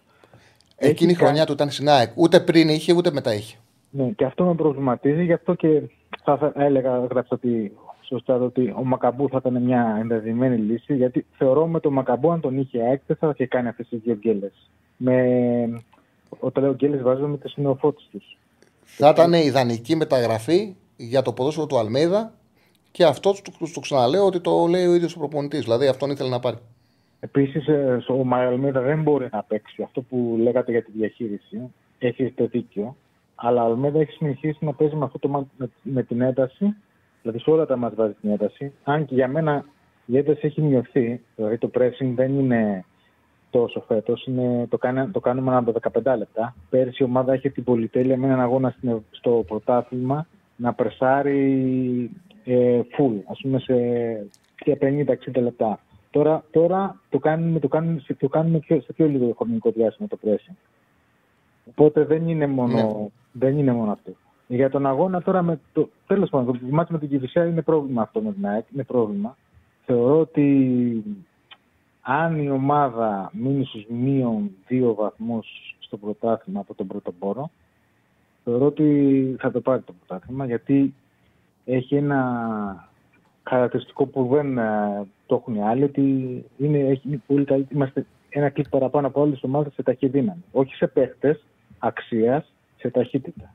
Αυτό πιστεύω ότι φάνηκε και με το Ξέρεις τι ΠΑΟΚ. συμβαίνει; Ναι. Ξέ- Ξέρεις τι συμβαίνει; Αν ήταν ένα πρωτάθλημα. Η ΑΕΚ έχει μια τύχη. Μεγάλη τύχη. Αν ήταν πρωτάθλημα δύο γύρων. Α αφήσουμε τώρα που πούμε 14 ομάδες. Πες ότι ήταν παλιά που ήταν 16 ομάδες, 18 ομάδες. Σε πρωτάθλημα δύο γύρων, με το προβλήματα που τις έχουν εμφανίσει στα συνεχόμενα παιχνίδια, θα το έχανε σίγουρα γιατί αυτή τη στιγμή είναι και έχει μέχρι τώρα περισσότερες απώλειες με τους μικρομεσαίους και βάσει το πώς κυλάει η χρονιά, φαίνεται ότι θα έχει περισσότερες απώλειες από τους υπόλοιπους με τους μικρομεσαίους. Η τύχη της είναι ότι θα κρυθεί στα playoff. Και Ναι, το και είναι πλεονέκτημά αυτό της είναι ακριβώς. αυτό που αναφέρεις. Ναι, και το αυτό πλεονέκτημά της είναι ακριβώς. αυτό που αναφέρεις. Το πλεονέκτημά της στα ντέρμπι. Αυτό είναι το πλεονέκτημα. Από εκεί και πέρα η ομάδα έχει ένα πολύ δύσκολο παιχνίδι με τη Μαρσέκ. Εγώ δεν θεωρώ ότι θα το κερδίσουμε τόσο εύκολα. Α- γιατί- απλά, ήδη, απλά ήδη έχει χάσει 7 βαθμούς τα υπόλοιπα. Οπότε, χάσει αν ανοίξει βαθμούς. πολύ διαφορά, μπορεί να μην προλάβει, έτσι. Αυτό. Για τον άλλον αγώνα πιστεύω ότι με τον Ολυμπιακό, με τον ΠΑΟΚ, ήταν καταρχάς ήταν, ήταν τους δύο καλύτερους Έλληνες παίχτε. Το μιλάω για τον, για το Φορτούνη και τον Κωνσταντέλη, ο οποίος ήταν μαγική ενέργεια. Μμ. αυτό που έκανε, γιατί είναι πραγματικά το- μα- ενέργεια που σπάνια τη βλέπουμε στα ελληνικά γήπεδα. Δεν έχω δει τέτοιες ενέργειες εγώ σε, συχνά. Και εντάξει, τώρα γιατί να πούμε για την εθνική που, που δεν, τον παίρνει, δεν τους παίρνει ο Ποκέτας, αυτό είναι ένα άλλο, άλλο, άλλο, άλλο ζήτημα. Από εκεί και πέρα όμως, επειδή είδα το μάτς, ότι ο Ολυμπιακός δεν ήταν κακός. Μέχρι το 2-0, συγγνώμη. Δεν ήταν κακός. Δηλαδή, η απόκριση που κάνει σωστό το ποντές ο Κοτάρσκι, στι πέντε φορές να τις βάλεις, στι τρει-τέσσερι, θα ήταν γκολ. Πιστεύω. Δεν είναι γνώμη μου αυτή. Και αν έμπαινε εκεί το 1-0, τα πράγματα δεν θα ήταν. ε, Δηλαδή, δεν είναι τόσο μεγάλη απόσταση των ομάδων και πιστεύω ότι θα έχουμε πόνε, το πρωτάθλημα θα είναι πολύ πιο συναρπαστικό από πέρυσι και, και, και, και δεν- θα είμαστε έτσι μία κρύο, μία ζέστη. Και πρόσεξε, αν γινόταν ένα 0 εκεί, Ναι. ακόμα και να σοφάριζε πίσω ο Πάοκ, δεν θα άλλαζε το σύστημα του ο Μαρτίνεθ. Πολλοί δεν το καταλάβαν. Θεωρούν ότι το πρόβλημα ήταν που παίξε ένα 3-3. Το πρόβλημα δεν ήταν αυτό. Το πρόβλημα ήταν ότι όταν άνοιξε και έβγαλε το τρίτο χάφ και πήγε 4-2-2-2, ο Πάοκ τον διέλυσε τον Ολυμπιακό. Του ανέδειξε όλες τις αδυναμίες. Οπότε αυτό που αναφέρεις, αν γινόταν εκεί το 1-0, μετά όλο το μάτσα ήταν διαφορετικό. Όλο θα ήταν διαφορετικό. Το κλειδί του ΠΑΟΚ ήταν Μα το είναι πρώτο- ακριβώς η ίδια φάση με τον κόλ που του βάζει η ΑΕΚ. Κάνει μεγάλη ο Κοτάρσκι μέχρι τη σέντρα, χάνεται κεφαλιά και γίνεται άμεση επίθεση. Η μο- από, την, ε, από τη μία πλευρά στην άλλη. Η μοναδική διαφορά είναι ότι ε, ο Ελίασον το, βα- ο, ο Ελίασον δεν το βάλει το πρώτο γκολ της ΑΕΚ. Ο Από τη σέντα Ελίασον- του Μάνταλου. Ο Πινέδα, ο Πινέδα. Ο Πινέδα το βάζει από τη σέντα του Μάνταλου, οπότε δεν σε το χάνει. Αυτή είναι η διαφορά, δεν υπάρχει άλλη. Επίσης το ΠΑΟ κέρδισε γιατί έκανε, έβαλε τρίτο παίχτη. Στα χαφ, τον Μούρκο που ήταν συνδεκτικό κρικό και που βοήθησε το δίδυμο ΣΔΟΕΦ και ΜΕΤΕ. Πιστεύω εκεί ήταν. Και το άλλο συνδεκτικό κρικό έβαζε. Που άλλαξε στα στόπερ. Ήταν σημαντικό αυτό που έκανε. Δηλαδή έκανε αυτές τις δύο κινήσεις γιατί αν έπαιζε με τον Ενκόγκο και, και η- σίγουρα θα ήταν το αποτέλεσμα το ίδιο. Αυτά ήθελα να πω. Έχει πολύ Ωραία δρόμο συζήτηση ακόμα. κάναμε. Έχει πάρα πολύ Ωραία δρόμο κουβέντα το, κάναμε. το πρωτάθλημα και εντάξει, να μην είμαστε μη- μια, εξ- μια ζέστη, μια κρύο. Πρέπει να. Αν και θεωρώ ας πούμε, ότι αν ο Ολυμπιακός, επειδή ο Μαρινάκης θα αποπατήσει και δεν πάει καλό, δεν του βγει καλά ο μήνας και, κάνει- και δεν κερδίσει τη West Ham και χάσει από τον Παναθηναϊκό, ίσως φύγει. Αυτό είναι το Μαρινάκη, είναι θέμα του Μαρινάκη. τον Ολυμπιακό. Θα δούμε, θα το δούμε αυτό. Θα το Ευχαριστώ δούμε αυτό. πολύ. Σίγουρα θέλει αποτελέσματα ο Μαρτίνε. Ευχαριστούμε πάρα πολύ. Λοιπόν, να δώσουμε το σύγχυμα, να πούμε το σύγχυμα και να αποχωρήσουμε. Α, έχουμε άλλη, ναι, να το βγάλουμε, ναι, τον άνθρωπο. Περιμένει τόση ώρα. Χαίρετε. Γεια- Ναι, ναι, ναι, βέβαια. βέβαια. Γεια σου, Τσαρλί. Χαίρετε. Καλησπέρα, φίλε. Καλησπέρα, Μάριος από Άγιο Δημήτριο. Γεια σου, Μαρία. Ε, εγώ να μιλήσω λίγο για το ελληνικό πρωτάθλημα. Ε, καταρχάς, ο ΠΑΟΚ φανταστικός, δεν έχω κάτι άλλο να πω. Ε, Εγώ σαν Ολυμπιακός έχω να πω ότι πρέπει να φτιάξουμε την αμυντική μας γραμμή. Δεν ξέρω αν συμφωνείς και εσύ. Ε, βέβαια. Νομίζω Φρέιρ και ο Πορόσο πρέπει να φύγουν. Δεν, δεν κάνουν τα παιδιά. Νομίζω πρέπει να πάρουν Εντάξει, μην του βγάλουμε ακόμα ότι δεν κάνουν. Ο Πορόζο έχει ύψος, είναι μικρός, έκανε λάθη, είχε προ- πρόβλημα με την μπάλα κάτω. Είναι πάντως αυτή τη φορά φαίνεται δεν πλήρωσε μόνο την τελευταία του τετράδα. Πλήρωσε και το γεγονός ότι δεν είχε καλύψει από τους ακραίους επιθετικούς που είναι δεκάρια και όχι εξτρέμ. Τι να σου πω, νομίζεις και ο Μπιέλ ίσως έχει καεί λίγο με το, με το καινούριο προπονητή; Ε, νομίζω ότι έχει με τον κύριο Ρογόντη. Ο Ποντένσε τον έφερε πιο πίσω. Γιατί ουσιαστικά είναι ο Ποντένσε βασικός, Φορτούνης βασικός. Μετά στο 4-3-3 δεν υπάρχει άλλος. Στο 4-2-3-1 βάζει το Μασούρα πίσω από τον Φορ. Οπότε ο Μπιέλ είναι αναρωματικός και θέλει χώρο και ο Σολμπάκεν. Δεν μπορεί να παίξουν παραπάνω. Πώς θα παίξουν. Ισχύει, ισχύει. Δεν υπάρχει χώρος. Ισχύει. Τέλος πάντων, αυτό για μένα πρέπει να φτιάξει την αμυντική γραμμή και να μιλήσει. Εγώ απλά αυτό που θέλω να πω, συγγνώμη, ότι θα πρέπει βάσει, το ξαναλέω, βάσει ρόστερ, στον Ολυμπιακό ταιριάζει το πιο ορθόδοξο 4-2-3-1 με δεκάρι το φορτούνι, εξτρέμ και ποντένσε. Δηλαδή και ο Σολμπάγκεν θα βρει χώρο και ο Μπιέλ θα είναι πιο εύκολο να παίξει και ο Φορτούνης να παίξει 10 καθαρό και όχι στο πλάι. Δηλαδή, μήπως θα πρέπει να αρχίσει να, σε πιο εύκολα παιχνίδια να σκέφτεται ξανά το ορθόδοξο 4-2-3-1. Τι να πω, μπορεί, μακάρι, αλλά τι να σου πω. Αλλά εκεί που πονάω πιο πολύ είναι αυτό που σου είπα και στην αρχή, αμυντική γραμμή. Σίγουρα και τα εξτρέμ πρέπει να βοηθήσουν όσο έχει, με αυτούς που έχει ρε παιδάκι μου, αλλά τέλος πάντων. Μην μη το πολύ κουράζω ούτως ή άλλως. Ε, Επίσης και η ΑΕΚ νομίζω ήταν λίγο τυχερή, γιατί έτσι όπως μπήκε το γκολ του, Σι- του Σιντιμπέ, αν δεν έμπαινε και αυτό, που ήταν πολύ τυχερό κατ' εμέ, νομίζω μπορεί να φεύγει και με, και με την ήττα. Ε, γι' αυτό τι έχεις να πεις; Ε, ναι, εντάξει. Θα ήταν ακραίο βέβαια. Αλλά οκ. Ε, εντάξει, με το ζόρι μπήκε, γι' αυτό το λέω. Τέλος πάντων, Μμ. και να μιλήσω και λίγο, επειδή είμαι και Ρεάλ ε, σε Ισπανία, να πω ότι η ομάδα έπαιξε καταπληκτικά. Δυστυχώς όμως δεν μπόρεσε να μπει τον γκολ. Ήταν ένα από τις περιπτώσεις που η ομάδα βαράει, βαράει, βαράει. Χάσαμε και ένα. Ναι, ναι, ναι, ναι. και βαρά- βαρέσαμε και ένα ωραίο τέτα τέτ με τον Βαλβέρδε. Δυστυχώς δεν μπήκε ούτε αυτό. Έδειξε ότι έχει τρομερά τρεξίματα φέτος η Real. Όποιο δηλαδή βλέπεις το 0-0 και, νο- και θεωρείς ότι δεν πήγε καλά, άμα το δεις, η φυσική κατάστασή της, ο τρόπος που πήγαινε συνέχεια σε επανάκτηση κατοχής, στο πώς πίεζε, πίεζε, πίεζε, δείχνουν ότι έχει πολλά τρεξίματα. Απλά ε, η έλλειψη σεντερφόρ όταν το βάλει ο Μπέλιχαμ φάνηκε. Δηλαδή με τον Μπενζεμά το είχαν πάρει αυτό το μάτι. Καλά, ναι, ναι, ναι, σίγουρα, σίγουρα. Κοίτα, ε, νομίζω ότι δεν είναι πολύ μεγάλη η απώλεια γενικά center for, γιατί έχουμε πολλούς παίχτες. Ε, Όχι, λέω για το συγκεκριμένο Α, μάτι. για το συγκεκριμένο. Γενικά τα, τα, τα έχει βρει τα γκολ μέχρι τώρα η Real. Λέω στο συγκεκριμένο με τον Μπενζεμά θα κερδίσει. Αυτό ναι, λέω. καλά, σίγουρα. μέχρι τώρα δεν της έχει λείψει. Αλλά και πάλι ε, δεν, δεν μπήκε για αυτό το. Δηλαδή στο τετ α τετ εκεί ήταν που με πόνεσε. Δηλαδή, αν στο 5 είχε μπει, μπορεί να είχαν μπει και άλλα δύο με τρία γκολ. Θα είχαν πάρει Εντάξει, ακόμα οκ. καλύτερη ψυχολογία. Τέλος πάντων, αυτά ήθελα να πω. Σε χαιρετώ, Τσάρλι, χαιρετώ και τους τηλεθεατές. Ευχαριστώ πάρα πολύ. Καλά, καλή συνέχεια. Ευχαριστώ πάρα πολύ. Λοιπόν, για τη, για τη φίλη που λέει, γιατί λέω το Ποντένσε δεκάρι, δημιουργό τον λέω. Όχι δεκάρι, άμα το είπα δεκάρι ήταν παραδρομή. Δημιουργός. Δηλαδή, ο Ολυμπιακό. Ο, ο Ποντένς είναι ένας παίκτης, παίζει στα άκρα, αλλά παίζει με την μπάλα πλέον. Θέλει την μπάλα στα πόδια του για να δημιουργήσει καταστάσεις. Για να σεντράρει, για να κοιτάξει να περάσει τον παίκτη. Δεν είναι ο εξτρέμ χώρου. Δεν είναι ο εξτρέμ ο οποίος παίζει με τη ταχύτητά του. Είναι ο παίκτης ο οποίος είναι ο εξτρέμ ο οποίος θέλει την μπάλα στα πόδια του για να αρχίσει να φτιάχνει. Και από τα αριστερά έχει τέτοιο πάλι εξτρέμ ο Ολυμπιακός, το φορτούνι. Αυτός είναι δεκάρι, είναι δημιουργός που η μπάλα. Ε, Φίλος είμαι, α, επειδή βλέπω ότι Κελίνη ότι υπογράφει. Ε, ε, Μήπως εννοούσες από την Κελίνη. Ε, νόμιζα ότι λεγόταν Κελίνη. Οκ, sorry, συγγνώμη. Ε, ο φίλος. Ο φίλος είναι Κελίνης, είναι από την Κελ- Κελίνη. Τι είναι; Μάλλον ήθελε να το παίξει ο Κελίνη της Juventus, Ο- αλλά. Α, το- οκ. Εγώ είμαι το βλάκας. έβαζε με Όχι, γάμα όχι. αντί για σι. Οκ, εντάξει, όχι. Εγώ πρέπει να το καταλάβω. Κελίνη εννοούσα. Ο Κελίνη. Οκ, οκ. Sorry, sorry, ρε φίλε Κελίνη. Λοιπόν, νο- εγώ το κατάλαβα Κελίνη. Κελίνη το κατάλαβα σαν γυναικείο όνομα. Οκ. οκ.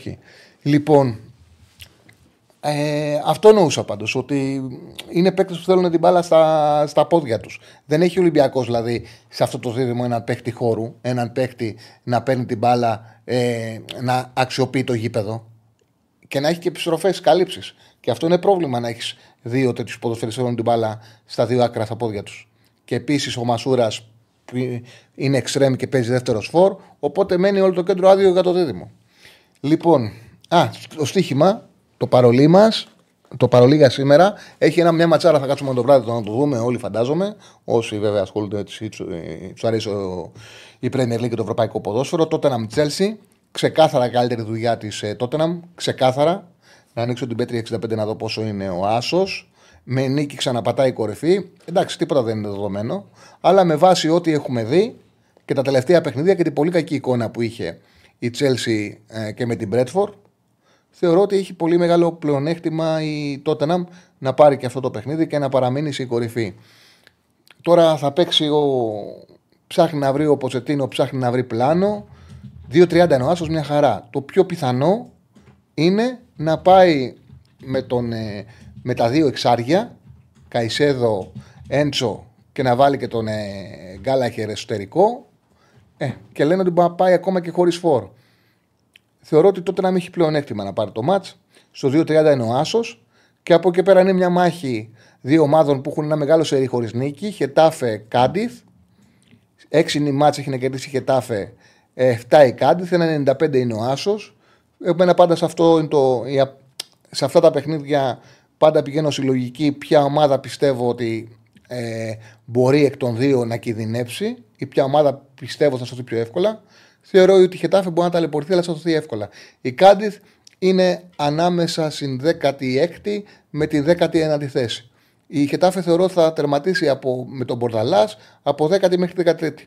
Ο Άσος το 1,95. Αυτό είναι το παρολί για σήμερα. Η Χετάφε Άσος και ο Άσος της Τότεναμ. Ακολουθεί ο Ραγκάτσι σε 7,5. Έχει πολλά να συζητήσει, έχετε, έχει πάρα πολλά να πει. Πολύ ζουμί σήμερα η εκπομπή. Μετά τον τέρμι, μετά τη τεσσάρα του Πάουκ. Οπότε δεν χάνετε, μείνετε συντονισμένοι. Εμείς κανονικά θα τα πούμε αύριο. Καλή συνέχεια.